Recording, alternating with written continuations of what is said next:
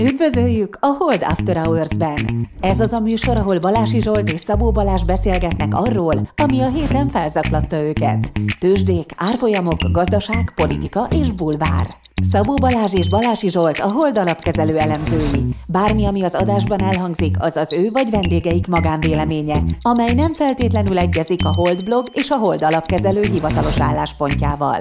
A műsor szórakoztató célral készült, befektetési döntések alapjául nem kíván szolgálni.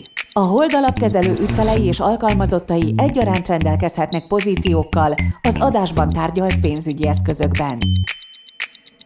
Na, hát üdvözlünk mindenkit. Jó reggelt, sziasztok! Sziasztok! Dávid is velünk van. Figyelj, Dávid, te tudod, mi az a Squid Game? Tudom.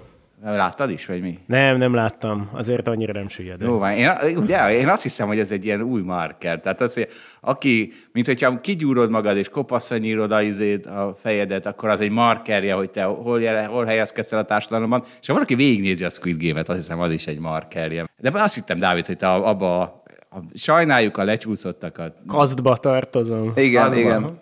Belepasszolnál. Egyébként gondolkoztam rajta, hogy elkezdem megnézni, de aztán, aztán, aztán nem. Aztán azt mondtad, hogy aki, aki Squid Game-ra adja a fejét, az annyit is ér, nem? Egyébként nem. Én nekem nincs ilyen markáns vagy erős véleményem ezzel kapcsolatban, de valamiért nem kezdtem el nézni. Vagy lehet, hogy elkezdem.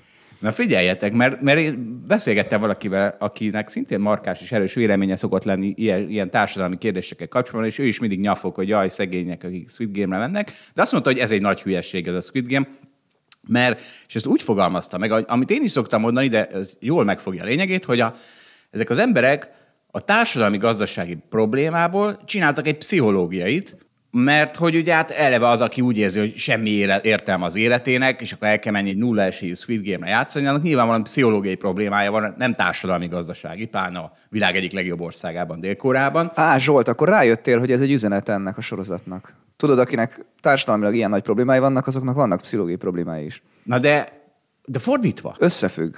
Fordítva. Tehát az, hogy ezek a Squid Game-ek, meg a baloldali propaganda, az generálja ezeket a pszichológiai problémákat. Érted? Tehát onnantól kezdve ez pszichológiai problémád, hogy például azt mondják neked, hogy nem te tehetsz a problémáidról, hanem a, mit tudom én, a felső egy százalék, és akkor elkezded utálni őket. Na hát ez, ha valami, ez, ez, ez pszichológiai problémát generál. Nem, Zsolt, tudod, az van, hogy nem csak a hedge fund menedzsereknek stresszes az élete, hanem a szegény embereknek is, mert nekik meg be kell osztaniuk a pénzüket, meg félnek attól, hogy hogy tudják megoldani a pénzügyi problémáikat.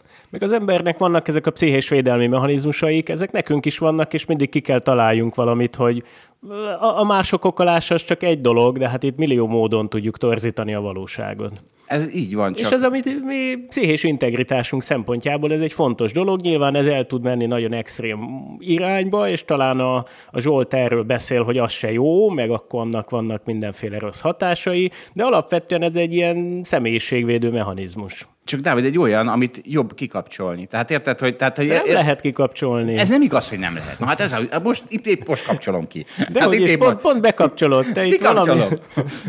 Akkor félreérted. Félreérted. Zsolt, nem, akar, nem akar mindenki robottá változni.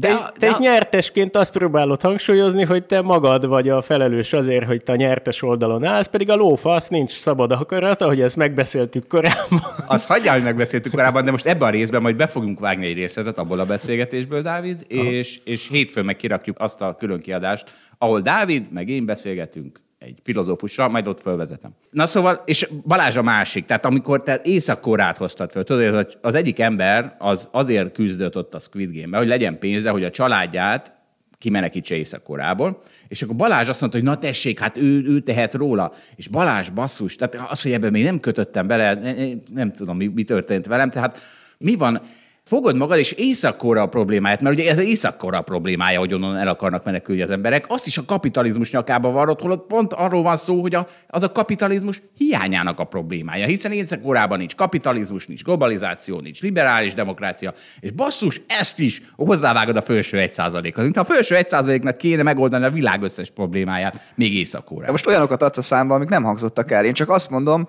hogy te folyamatosan azt mondod, hogy a saját felelősségükre jutottak el ide a játékba, és lett volna más lehetőség, csak hát rosszul döntöttek az életben ezek a hülyék.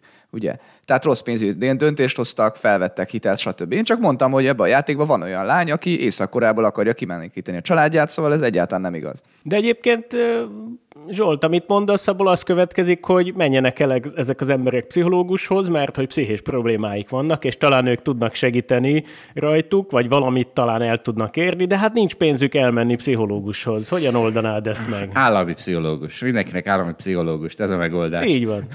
Zsolt, küldeni fog neked a The Atlanticból cikket, ami azt írja le, hogy a fekete, egyedülálló anyukáknak mennyire stresszes az életük, és valójában nekik az egyik legstresszesebb, hogyha így választani kell egy csoportot. Sokszor elhagyják őket, és sokszor, és sokszor nincs pénzük arra, hogy eltartsák magukat és a gyerekeiket. Ez egy nagyon, nagyon rossz dolog, és hidd el, hogy ez is okoz pszichológiai meg, meg stressz problémákat. Jó, azt tudod, hogy a fekete egyedülálló anyukának alapvetően semmiesen ez, mint a fehér egyedülálló anyukának. A különbség az, hogy egyik az iskolázottabb esetleg is ezért. Nem, Könnyebben. nem, nem. Például olyan is van, hogy bezárják börtönbe a férjüket, mert hogy valahogy a fekákat jobban zárják a börtönbe. De az, az Na jó, ebben most nem Jó, hogy itt vagy, Dávid, így már ketten vagyunk. már, már kezdett a, izé, a fehér férfi, mit tudom én, dominancia érvényesülni a podcastünkbe. Na de, minden hallgatót megnyugtatok, tehát minden, minden ilyen ügyesség, mondjuk, mint a Squid Game, az így hullámokban megjelenik a podcastunk, az szépen elmúlik. Most szerintem ez egy ilyen három adáson keresztül levonuló hullámot hallottunk. Én szerintem most már Squid Game-et nem veszünk elő, ha csak nem jelennek meg, nem jelenik meg valami Squid Game párt. Jó, hagyjuk, menjünk tovább, utazzunk át Dél-Koreából, vagy Észak-Koreából, vagy tudom is én, Nyíregyházára. Következő Facebook üzenetet küldte el nekem az egyik barátom, a Nyíregyházán hallottam csoportból. Oltatlan család keres tetőjavításhoz és teljes szerkezetjavításhoz, plusz cserépótlásokhoz, amennyiben csak lehet, szintén oltatlan ácsot. Új, ne engem kövezzetek meg, az oltatlan köművesek kifejezetten oltatlan ácshoz ragaszkodnak. Ez az egész esküszöm agyrém már lassan, de nem akarom, hogy elmenjen a köműves is. Úgy hallom, itt akkor most megint lehet a vidékekkel foglalkozni. Egyébként volt egy csoportáson az egyetemen, úgy hívták, hogy Nyíregy. Már az a beceneve, és arról lehetett megismerni, hogy amikor az ember ment az első órára, de lehet, hogy csak a második órára a közgázra, hogy akkor jött ki a közgázpincéből.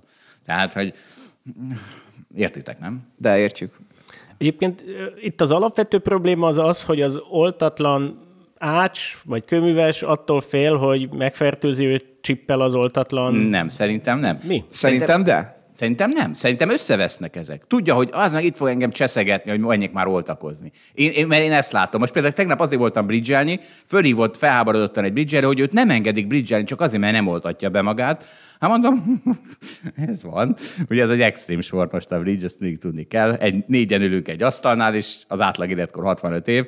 Szóval, ha valami, akkor veszi, hát oda most már akkor az oltatlanok azok maradjanak otthon. De nekem Én... van olyan távoli rokonom, aki fél azzal találkozni, aki be van oltva. Mármint ő nyilván nincs, igen. Mert hogy fél attól, hogy elkapja, nem tudom mit, de hogy valamit. Egyébként lehet, hogy van ez, de, de jobban elhiszem, amit a Zsolt mond. Szóval sok, sok ilyen feszültséget látok én is, hogy bizonyos csoportok, akik, akik kényszerűségből vagy nem kényszerűségből össze vannak zárva, legyen az család vagy munkahely, ott ugye van az oltatlan meg a nem oltatlan tábor, és mindegyik hülyézze a másikat, vagy mindegyiknek van valami vitatkozni valója a másikkal. Igen, és, és igazából tehát nekem ez az izéz. Két nagy problémára is rávilágít az életben, legalábbis az én életemben. Az egyik az a demokrácia, a másik a PC.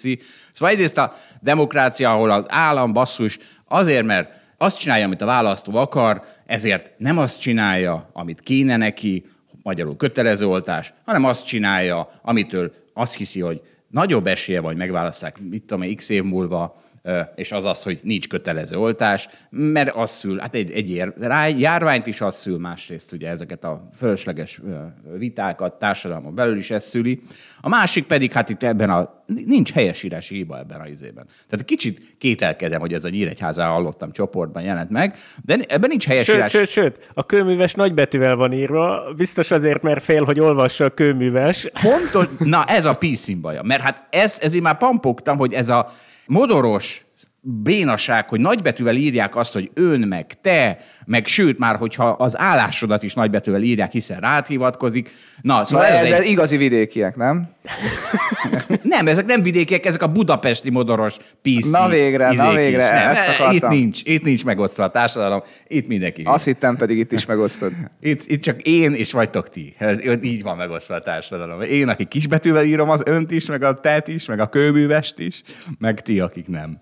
Jó, hát nincs könnyű dolga egyébként basszus, tényleg ácsot találni, az, az elég nehéz, és, és hogy még oltatlan is legyen. De Dávid megnyugtatlak, tehát a ácsok, kőművesek körében az oltatlanság szerintem a nagyobb. Tehát, hogy az a, az a nagyobb réteg az oltatlan ács. Oké, kis- megnyugodtam. Már úgy volt, hogy elmész ácska. Ja, de nem, de be vagy oltva, hát cseszheted. Ennyit az ács karrierednek. Na figyelj, erre Szaborac hívta fel a figyelmemet, és ez nagyon jó volt. És ha már itt a kötelező oltásnál tartunk, ugye Portugáliában, azt hiszem Terexen volt, igen, Terexen volt egy cikk, az a cím, hogy Portugáliában 98%-os átolt, az átoltottság, mégis úgy hordják a maszkot, mint a kisangyal, és igazából volt egy nagyon jó mondat benne, ott egy ilyen valódi tábornokra, vagy nem tudom mire bízták ezt az egész Covid elleni küzdelmet, aki tényleg kő, kőkeményen az első oltás ellenes tüntetésre kiment, és nem azt mondta, tehát nem össze-vissza hazudozott számokról. Azt mondta, hogy gyerekek, két út áll előttünk, az egyik az oltottaké, a másik azoké, akik kivárnak a vakcinával.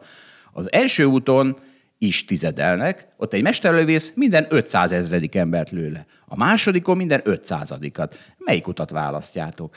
Mert ugye mi van, és itt- van egy portugál statisztikánk, itt egy román statisztikánk, ahol az a helyzet, hogy 100 ezer főre jutó halálesetek száma jelenleg, nem tudom, ez melyik hetekben készült ez a felmérés, oltatlanok közt 431 fő per 100 ezer, kétszer oltottak közt 18 fő, háromszor oltottak közt kettő fő. Magyarul 200 annyian halnak meg arányosan a háromszor oltottak közül, mint az oltatlanok közül.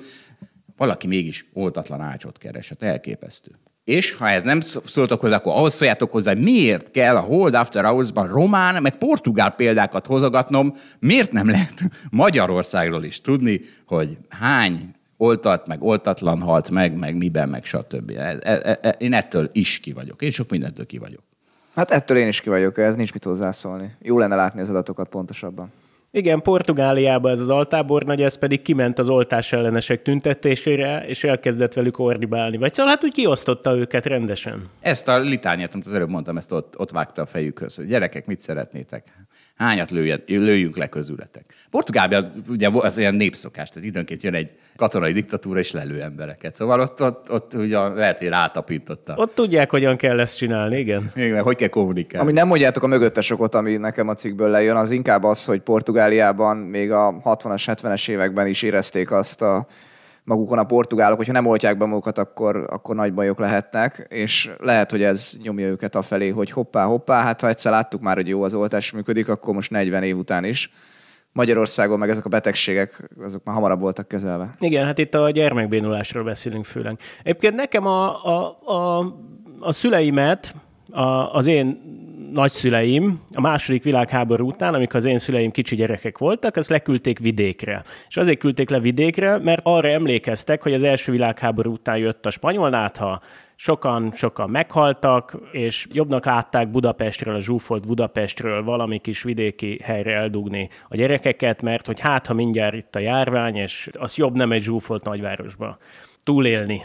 De akkor lementek vidékre. Lementek vidékre, igen, és hát nem volt spanyol nátha. Mit okozott ez a személyiségfejlődésedben, Dávid?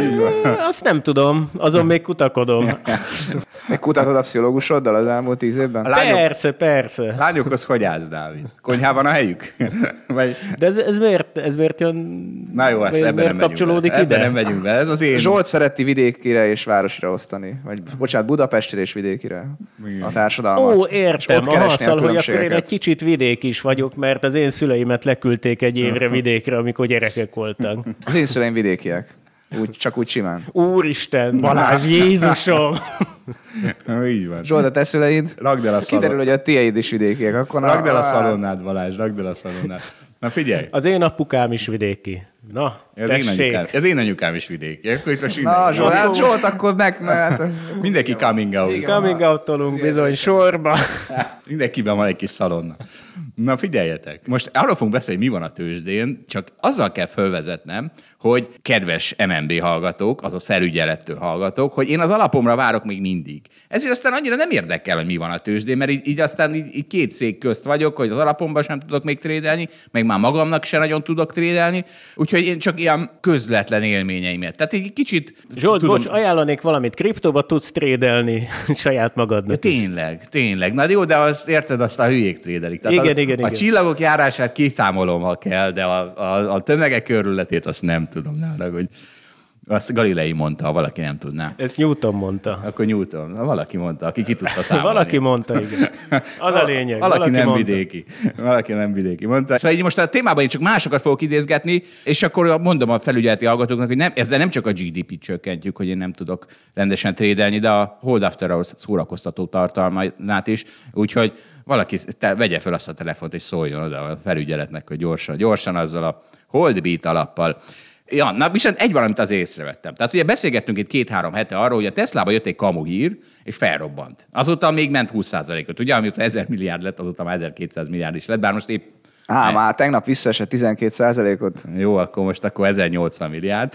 Tehát ha azt, hogy a Teslában egy kamu híre felrobban, az nem más, mint hogy iszonyatos kereslet van még mindig. Ott lappang a kereslet, és ezt látom most a vírusra. Mi itt folyton azon nyafogtunk, hogy mi az, hogy a tőzsde nem törődik a vírussal, pedig jön a delta variáns, ami le fogja állítani a, a, a gazdaságot megint, valószínűleg tartok, hogy Magyarországon is lesznek még valamiféle lezárások, és úgy tűnt, hogy nem foglalkozik vele, mert hiszen mennek fel a tőzsdék. Erre most jött egy Pfizer koronavírus gyógyszer, és egy csomó minden felrobbant. Mint ahogy tavaly októberben felrobbant a vakcina hírére, és úgy tűnik, hogy mégiscsak foglalkoztak a tőzsdék a vírussal, hogy csak az történt, hogy egy kicsit visszafogottabb volt az emelkedés, mint ahol amúgy lennének a részvényárfolyamok, úgyhogy na, ehhez mit szóltok? Igény van az emelkedésre? Akkor így kérdezem. Hát igény van az emelkedésre, igen, folyik a pénznyomtatás, szerintem ennek kapcsán én nem tudok újat mondani.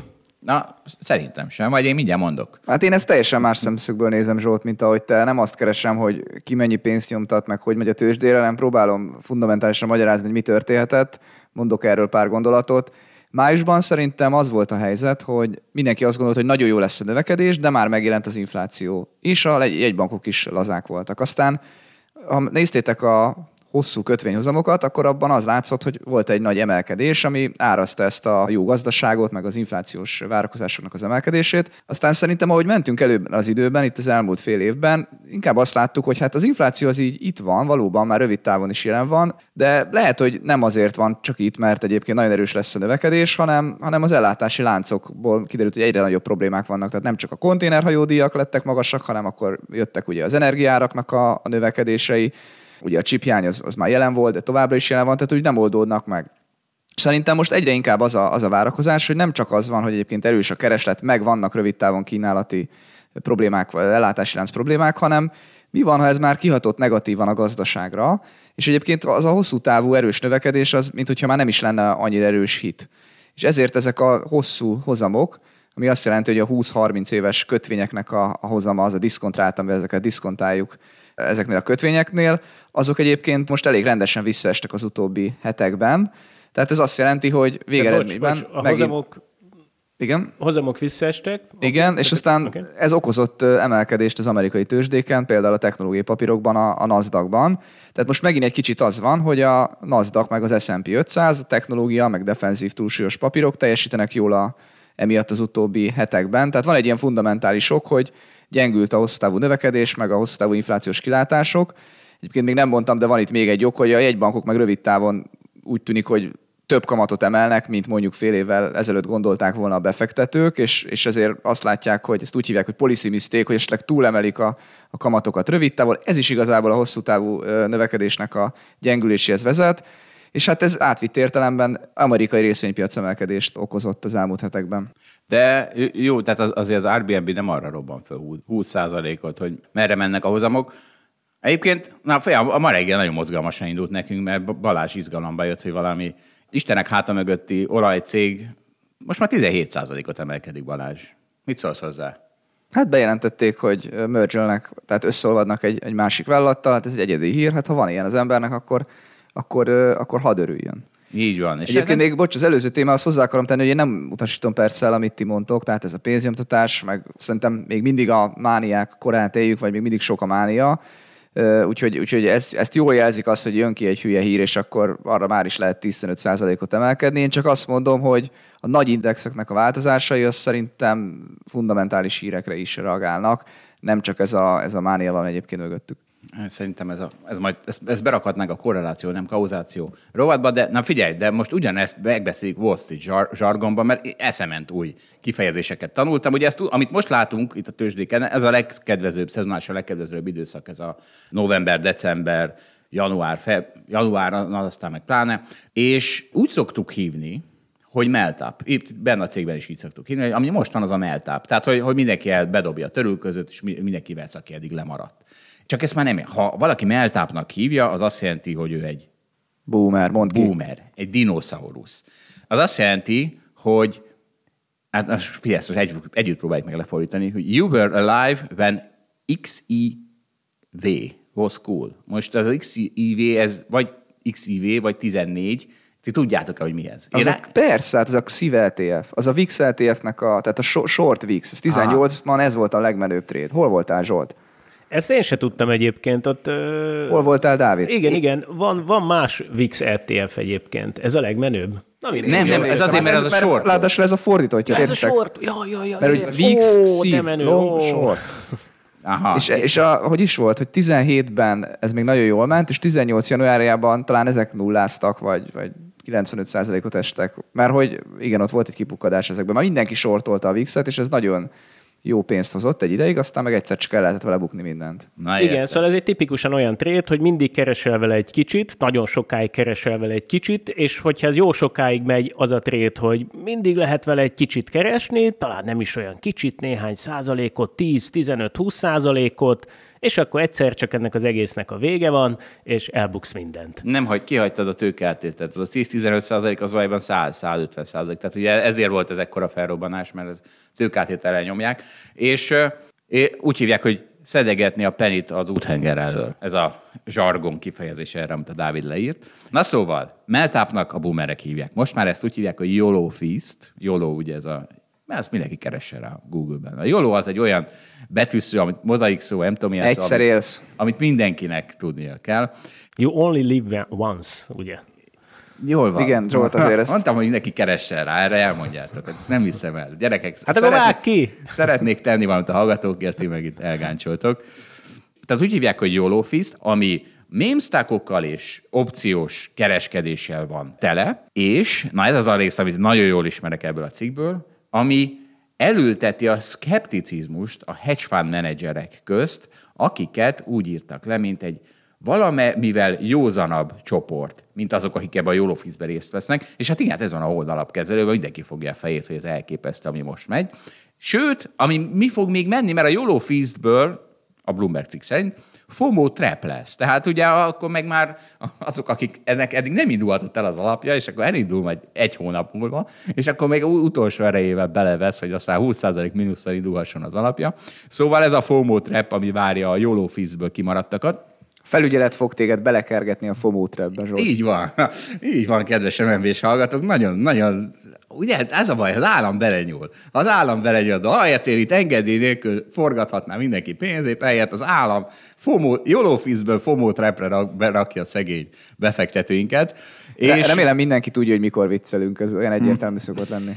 Ezt már a vidékváros ellentétnél is akartam mondani.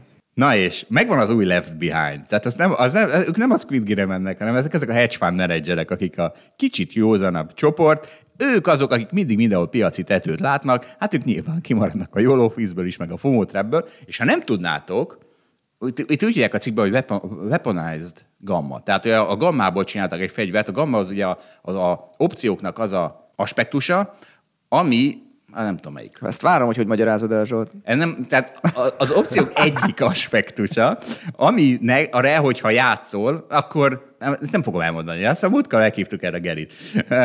Ha, ha erre játszol, akkor ha elkezd a te irányodban menni a piac, akkor egyre többet kell venniük azoknak, akik fedezik az opciót, mondjuk így, és ettől egy ilyen begyorsuló óriási ember. Hát ez, ezt láttuk ugye az összes... Egy pozitív ördögi kör. Várja, várja, várja. Igen, tehát hogy arról van szó, hogy vannak az opciós piacon a market makerek, akiknek a pozíciója az vagy gamma short, vagy gamma long. Az, hogy mi a gamma, az most mindegy. Hogyha ő, az ő pozicionáltságú gamma long, akkor az egy piac stabilizáló hatású, tehát hogyha felfele mennek a, a piacok, akkor ők inkább eladnának, ha leme, lefele mennek a piacok, akkor ők inkább vennének. Akkor van probléma, hogyha ő, az ő pozicionáltságuk átmegy gamma sortba. És akkor az egy ilyen instabil hatású, tehát akkor nekik úgy kell fedezniük a pozíciójukat, ugye, tehát ők market makerek, ők neutrális pozícióba akarnak maradni, csak hogyha elmozdulnak a részvényárak, akkor nekik valamit tenni kell, mert változik a pozicionáltságuk. És hogyha gamma sortban vannak, és lesznek. a tehát, piacok... nem, nem vannak, tehát, le, tehát ahogy mondtad, lesznek, tehát abba kerülnek, mert annyira Abba kerülnek, a piac, annyira emelkedik a piac, hogy átmennek, igen. Ö, igen, hogyha ebben a helyzetben vannak, és felfele mennek a piacok, akkor nekik venniük kell, és hogyha lefele mennek a piacok, akkor nekik eladniuk kell. Tehát kvázi lesz egy ilyen ördögi kör, egy ilyen ö, pozitív visszacsatolás, ami erősíti azt a ö, folyamatot, ami elindult. Tehát ez egy, ez egy ilyen veszélyes helyzet, de most egyébként éppen gammalongban vannak ők. Ja, hát Azt az információt kaptam. A Hú, de tegnap még, gamma, de tegnap még gamma sorban Igen, voltál? Nem, nem, nem, nem. Most gammalongban vannak egyébként. Na, akkor minden rendben. Hát Még nem jó, tudom, Dávid, mert- hogy fizikusként ezt ennyire jól el tudtad nekünk magyarázni. De nem, én ebben nem vagyok, tehát jó, mindegy, tehát itt, itt jó, ez a cikk lehet, hogy nem, tehát nem tudom, hogy milyen időtávról beszélsz, amikor gammasorban van, vagy gammalongban vannak, tehát na mindegy, szóval, de tényleg ennek az az eredménye, hogy a farok csóválja a kutyát, hogy arról a részvények lesznek az opciós piac deriváltjai. Tehát az, hogy a opciós piacon mi történik, attól fog a részvénypiac felmenni. Hát na, szóval ez volt a GMC, meg a stb. sztori, csak most itt nagyban is egy kicsit látjuk. A Tesla is valami ilyesmi volt. Na figyeljetek, még néhány összefoglaló ezzel a mondattal kapcsolatban, ezzel a piaci helyzettel kapcsolatban. Ugye itt paraferizálták, vagy valahogy így mondják ezt. Szóval valahogy másképp mondták Warren Buffett mondását. Az egyetlen dolog, amitől félni kell, az maga a greed, mondják ők, tehát a, a, a mi ez a kapzsiság. Inflows galore, az mi a galore, azt tudjátok? Hát, Az, hogy jön be, bőséges. vilá, virágzik. Jó, megnéztem, oké. Szóval az, az inflók, tökig járunk az inflóba, azt így mondják magyarul, tökig járunk a er- eredményben, tökig járunk a likviditásban, a zeitgeist, a buborék, és a történelemben, és ez nagyon érdekes, úgy lehet a buborékot legjobban hedgelni, hogy megveszed a leadershipet, tehát ami ugye jelenleg a fang, a technológia, stb., és megveszed a lemaradókat. Mert, és ezt úgy hívják, hogy barbell stratégia, mert a barbell az, az, az a súlyzó, amivel 40 kg-nál sose tudtatok fekve nyomni többet. Szóval az a súlyzó, aminek ugye a, a piac két végét túlsúlyozod, a, a fangot, a, az élenjárókat, és a lemaradókat, ami jelenleg a ciklikusok, például a, a small cap value az Egyesült Államokban, vagy a fejlődő piacok, ugye Kína ilyen, az Kelet-Európa az nem ilyen, mert hogy, ugye, mert hogy azok, akik lemaradtak az emelkedésről, akiknek még nem indult el az alapjuk, azok meg meg fogják venni a lemaradókat, mert hát nehogy már. Mert például mi történt? Mielőtt a NASDAQ felrobbant, még 99-ben, az egyetlen az közosztály, ami még a NASDAQ-ot is nagyon tudta verni, az a 98-ban csődbe menő Oroszország. Mert mit csináltak? Megvették a NASDAQ-ot, ugye az élenjárót, meg megvették az oroszokat, ami a lemaradó volt. Na egyébként érdekes, amit mondasz, mert éppen néhány hete teszteltük a kriptoalapunkba pont ezt a stratégiát, és elég jól nézett ki a backtesztje. Hát azért, mert az elmúlt egy-két év mintája azt mutatja, hogy ez jól megy. Ezért azt gondolnám, hogy ez hosszú távon majd nem fog működni. Most egyelőre tényleg így van. Egyébként meg szerintem Dáviddal mi 80 kilót nyomunk ki, és nem 40-et. Együtt, azt elhiszem, hogy ketten felvejtek a 80 kilós súlyzat, de a, a... Nem, együtt 160. Zsolt, veszel nekem három Tesla részvényt, ha kinyomok 80-at? Ö, Na, na, tessék, nem mersz belemenni. úgyis, úgyis leesik az ára. Ez nem, miért pont Tesla rész? Jól van, régen belementél ilyen hülye fogadásokba, de most már tudod, hogy nem, nem érdemes. Én nekem 100 fölött volt a rekordom. Tehát 100... Az, hogy nekem én fogalmam sincs, de, de most ez így jól hangzott, hogy kétszer annyi, amit mondtál. I- Igen, igen, félek, Az- hogy az én, én, én azt, hogy nem nagyon tudom megítélni, hogy mennyi a 40 kiló, amit ki kéne nyomni. Szóval lehet, hogy ez elmondja, hogy ki tudom-e nyomni. Az kétszer, kétszer belém fér, és még egy kicsit marad is. Annyi a 40 kiló. Mármint belőlem marad még egy kicsi. Az világos, oké, okay, csak mondjuk, hogyha fekszem, nem, fekszem és, így, és így a melkasomra veszem, akkor az úgy mennyi érzetre. Arról nekem fogalmam sincsen. Ha melkasodra vetted, az azt jelenti, hogy nem tudsz. Zsolt már gyerekeink keresztül is tudja ezt a 40 kilót. Így van. A, a gyerekek arra. Na jó, de fekve nyomsz gyerekekkel? Én tök jó velük. Megeszi őket. Fekve nyomok, és nem mindegy. Ö, Jó, de nincsenek a gyerekeid 40 kilók, vagy már vannak? Már olyan nagyok? Vagy Nem, van, aki szerintem ma- nincsenek. Meg kell kérdezni a feleségemet, de szerintem nincsenek. Nem, biztos, hogy nincsenek. Hát az már egy, az már egy közel felnőtt nő.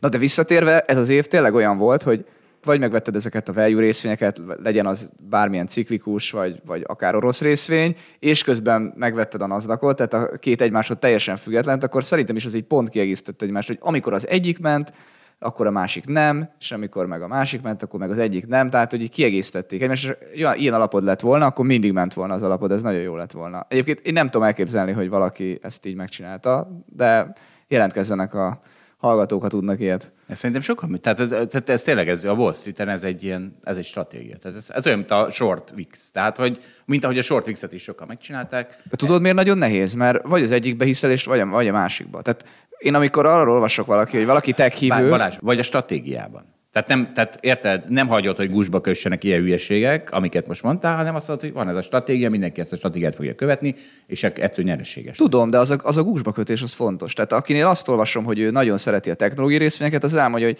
hát jön az új világ, itt disruptive innovation van, itt, itt exponenciális változások lesznek, hát az nem fogja megvenni a izé, orosz olajpapírt, aminek nem tudom, egyáltalán nincs jövője, politikai kockázatokkal van teli. A másik oldal az meg igazi value befektető, soha nem venne technológiai részvényt, és keresi a, a lemaradókat, és keresi az alacsony szorzón forgó vállalatokat, na hát az meg, az meg nem fogja megvenni a Teslát. Tehát ezért nehéz elképzelnem. De igazad van, Zsolt. A, hogy... a, a szisztematikus tréderek csinálják ezt, tehát mondjuk a fizikusok meg a matematikusok, akik azt se tudják, hogy ezek micsodák, meg nem hisznek semmi ilyenben, hanem így ülnek a számítógépük előtt, és így megtesztelnek számokat. Az algók. De az algók. Hát oké, okay, persze, ezt lehet algoritmikusan is csinálni, egyébként ugye valószínűleg ezt ők csinálják, de hogy ezt lehet persze úgy is csinálni, hogy te magad nyomogatod meg a gombot, algót, valószínűleg a fizikusok meg a matematikusok algót írnak arra, hogy ezek, e, ezeket játszák. Azt se tudják micsodák. Számok. Jó, jó, bedobtam a Adatsorok.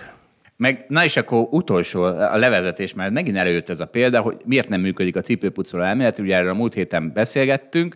Szeptember 10 2020-ban vagyunk. Ugye ez a, még a nagy, felrob, nagy vírus, az oltás felrobbanás kezdete előtti időszak, amikor már azért elég sokat emelkedtek a piacok, és akkor Hartnett, ez a, nem tudom, talán mit tudom, legyen mondjuk a Mary Lynch, tök mindegy, melyik elemzőháznak a, a, fő, a fő elemzője, mondta, hogy neki akkor jelzett be a cipőpucoló elmélet, magyarul az, hogy ha már a lakosság arról beszél, hogy emelkedik az OTP részvény, akkor el kell adni az OTP részvényt, mert az történt, hogy a gyerekétől kapott egy üzenetet, hogy az ő egyik haverja azt írja neki, hogy gyerekek, én teljesen kész vagyok, a Tesla ma 45 pontot esik, azaz 45 dollárt. Nem tudok a Rocket League-emre koncentrálni, az, valasz, az nem tudom mi, az valami fantazi, az valami játék, mindegy.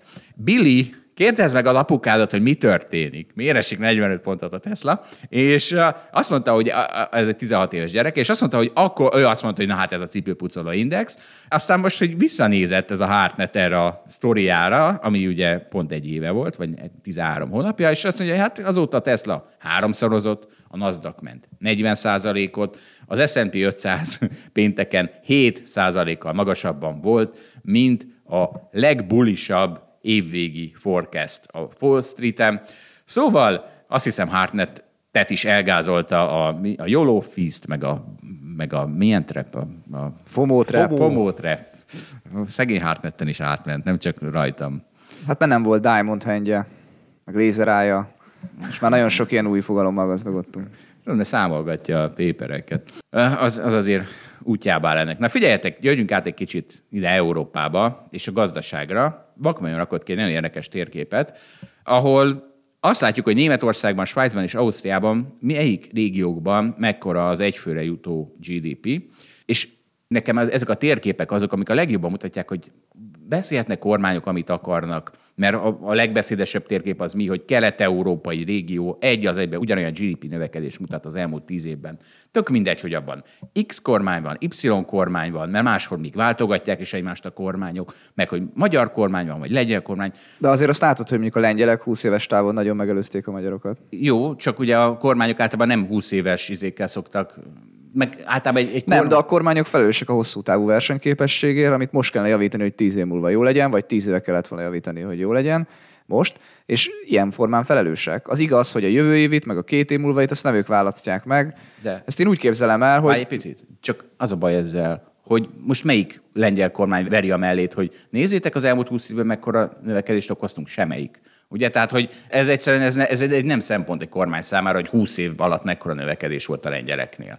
És, és soha nem volt szempont. Az volt szempont, hogy most ebben a kúban, vagy a választások előtti negyedében jó nagy izét mutassunk ki. De nem, hát nézd meg Lengyelországban a 2009-es válságot úgy vészelték át, hogy náluk nem volt válság, nem volt recesszió, tehát nem ment nulla alá a GDP. Most Várjál, egyébként Zsolt, végigmondod, amit akartál mondani? Tehát, Mondom, igen. Oké. Okay. Balázs belelengyelezett a izémbe, a monológomba. Na szóval, hogy, mert ez a térkép is miről szól? Arról szól, hogy például az NDK, az még Németországban még mindig borzasztó gyenge, kivéve a városok, és ezek mind olyan adottságok, amiknek semmi köze politikusokhoz. Mondjuk az NDK-nak van egy egész rendszerhez, de mindenhol, a városokban sokkal nagyobb a GDP. Hát ennek nyilván semmi köze a politikusokhoz, egyszerűen ott sokkal hatékonyabb és jobban meg van szervezve a munka, hiszen azért városok, és ezért magasabb a GDP per fő. Tehát, hogy nem, ezek nem, áh, politikusoktól. Na mindegy, szóval a lényeg az, hogy egy lényeg az, hogy Budapesten ez 7600 euró per fő per Várj, azért erről beszéljünk még egy kicsit. Tehát, hogy ugye ezen a térképen az látszik, hogy az NDK az szar, a Svájc az nagyon jó. A városok a, nagyon jó. A városok nagyon jók. Igen, én, nekem az jut eszembe, hogy, hogy van a Miért buknak el nemzetek című könyv, ami azt kutatja, hogy egyébként minek köszönhető az, hogy egy ország sikeres, és minek és egyébként kik a nem sikeres országok, és arra jut, hogy az intézményrendszer az, ami egy ilyen nagyon fontos tényező. És az intézményrendszer az egy ilyen összetett fogalom, tehát abban sok minden benne van, olyan, hogy ilyen társadalmi kultúra, hogy a korrupció az úgy mennyire van átszőve, tehát egy, egy, egy társadalmat mennyire sző át a korrupció, és ez nem olyan, amit egyik kormány meg tud változtatni négy év alatt, de az azért nem igaz, hogy a kormányoknak erre nincs ráhatása. Tehát igenis van ráhatásuk a kormányoknak, meg hosszú távon ez tud változni, de nehezen tud változni. És akkor egyrészt szerintem mind a kettőtöknek igaza van, hogy ezen a térképen az látszik, hogy itt ilyen hosszú távú dolgok megmaradnak, hogy az NDK meg az NSK közötti különbség, meg hogy a Svájc az nagyon jó. És hogy ez valami olyasmit mond, hogy az intézményrendszer nehezen változik. De közben meg az is van, hogy az NDK-nál valószínűleg azért az sokkal jobb, mint a magyar. Tehát, hogy ez így intézményrendszer azért tud változni hosszú távon, és ezért tudnak tenni a kormányok. És ezt aláhúznám, tehát itt bőven van felelősség, csak tényleg az van, hogy nem látszik egyik a másikra. Na jó, akkor egy számadat még ebből a cikkből. 7600 euró Budapesten a, per fő per év, nem ez a magyar, bocsánat, és 9700 Budapesten. Na most Bécsben ez 40 ezer, tehát négyszeresebb Bécsben a GDP per fő, mint Budapesten. Azért ez nominálisan van így, egy kicsit segít, hogyha nézed a vásárlóerőpolitást. Igen. Nem sokat. Vagy egy 20 százalékot. Tehát, hogy ez négyszeres, és akkor lesz három és félszeres. Tehát, hogy valami ilyes nagyságrendben. Azt nem hiszem. Hát, hogy többet, vagy kevesebbet? Hát sokkal többet számít. Tehát szerinted itt fele annyiba kerülnek a dolgok, mint Bécsben? Hát amikor a reál GDP-t nézzük, hogy be tudjuk érni Bécset, akkor nem három-négyszeres különbségekről beszélünk, hanem mondjuk ők állnak 110-100 egységen, szerintem meg 60-70-en. Jó, De ezt most így fejből mondtam. Igen, én, most, én meg még fejből tudnék vele vitatkozni, csak fogalmam sincs, hogy fednie a valóságot. Az Majd egyszer megnézzük az adatokat. így van, de amit viszont megnéztem, jött egy komment ehhez a cikkhez, Dávid, ez a te embered, aki hát vásárlóerő, mert ugye itt még mindig ebben mérjük a boldogságot, mondja ő. Pedig az szemlélet csak a pusztulásunkhoz vezet, mondja ő, meg Dávid, és az az igazság, hogy félreérti. Tehát ez a, és ez, ez most a korreláció, nem kauzáció rovatunk, tehát hogy nem azt állítjuk, hogy azért boldogok ezek az emberek, mert egy csomó mindent tudnak vásárolni. Mert azt tudjuk, hogy a, ez csak egy bizonyos pontig boldogít a, a, az, hogy mit tudsz vásárolni. Tehát, hogy onnantól kezdve, hogy van kajád, meg lakásod, meg stb. onnantól már egyre kisebb lesz a, a határ hatása. De ami nagyon fontos, hogy az, ami a magas GDP-t okozza egy országban, az az, ami a boldogságot is okozza.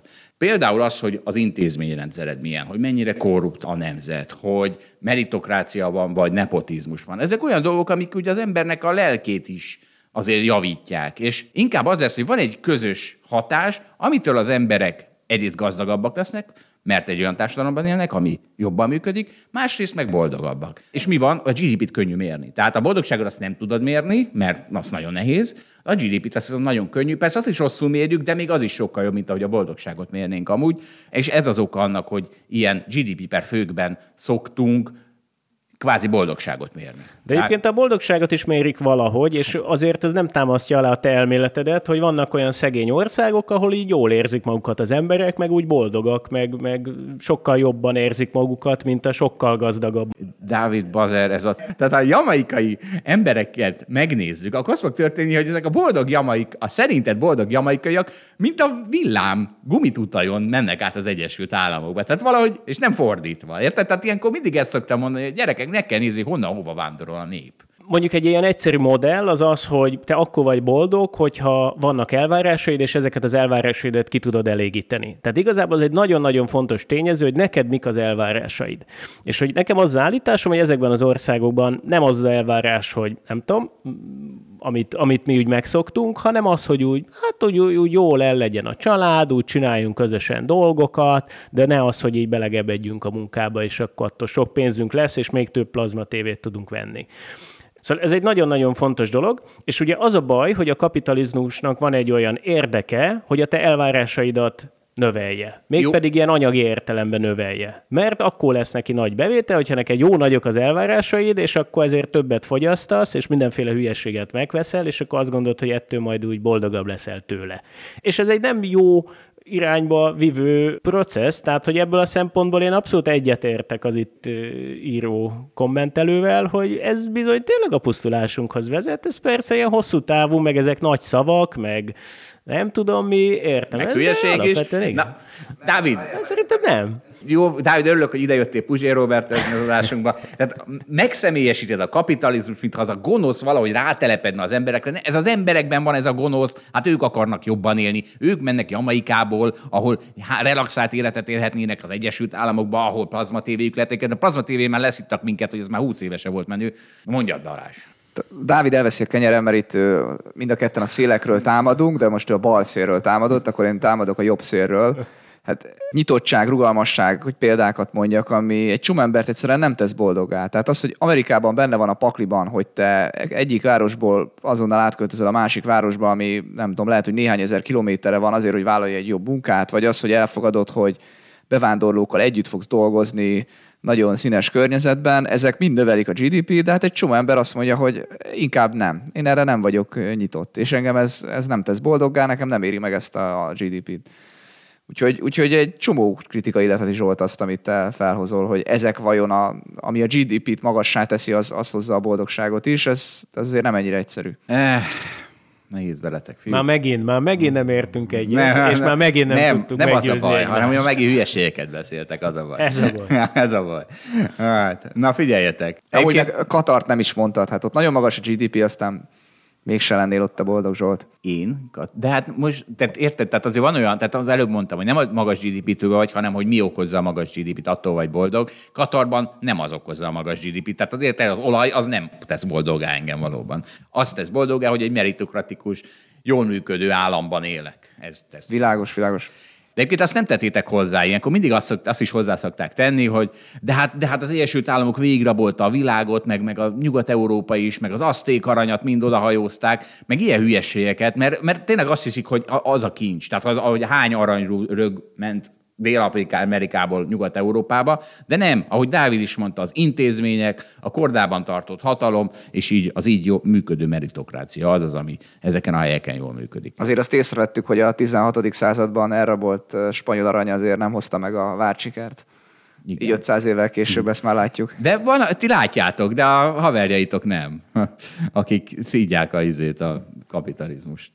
Na figyeljetek, ez, ez Dávid, ez most te vagy. Durván a te témád jön. Jó, itt egyébként mi kaptunk ilyen kommenteket, nem, hogy, hogy lehetőleg kriptóról ne beszéljünk, vagy mhm. vannak ilyen vélemények? Nem, ugye? nem kaptunk ilyeneket. Vagy kaptunk? Nekem minden ismerősöm azt jelzi vissza, hogy túl sok a kriptó, de hát Dávid itt vagy a szakértő vagy a témának, szerintem bátran beszélj erről. Oké, oké, de szerintem van egy olyan vélemény, hogy akkor az ismerőseid azt mondják, hogy sok a kriptó, meg van egy ilyen szélsőséges vélemény, hogy kvázi ez a kriptó ez teljes hülyeség, és akkor miért beszélünk egyáltalán kvázi erről a teljes hülyeségről, és én azt hiszem kicsit inkább erre akarok reagálni, vagy, vagy akár az ismerőseid re is, hogy itt vagyunk egy paradigmaváltás közepén. Tehát, hogy persze lehet mondani, hogy ez hülyeség, de aki ezt mondja, az úgy igazából nem érti azt, hogy ez így miről szól. Left behind. Úgy hívjuk, left behind. E, igen. Ezekre az emberek legin... most kapcsolt be valami, na már megint ez a duma, hogy kimaradok valami paradigmaváltásból, már megint itt valaki nekem ezt el akarja magyarázni. Gerjeszt. Ezt az érzést gerjesztitek. Na de folytasd, Igen, Dávid, igen, igen, azzal tovább. a rossz érzéssel együtt, hogy basszus, hát nekem mondta a haverom uh,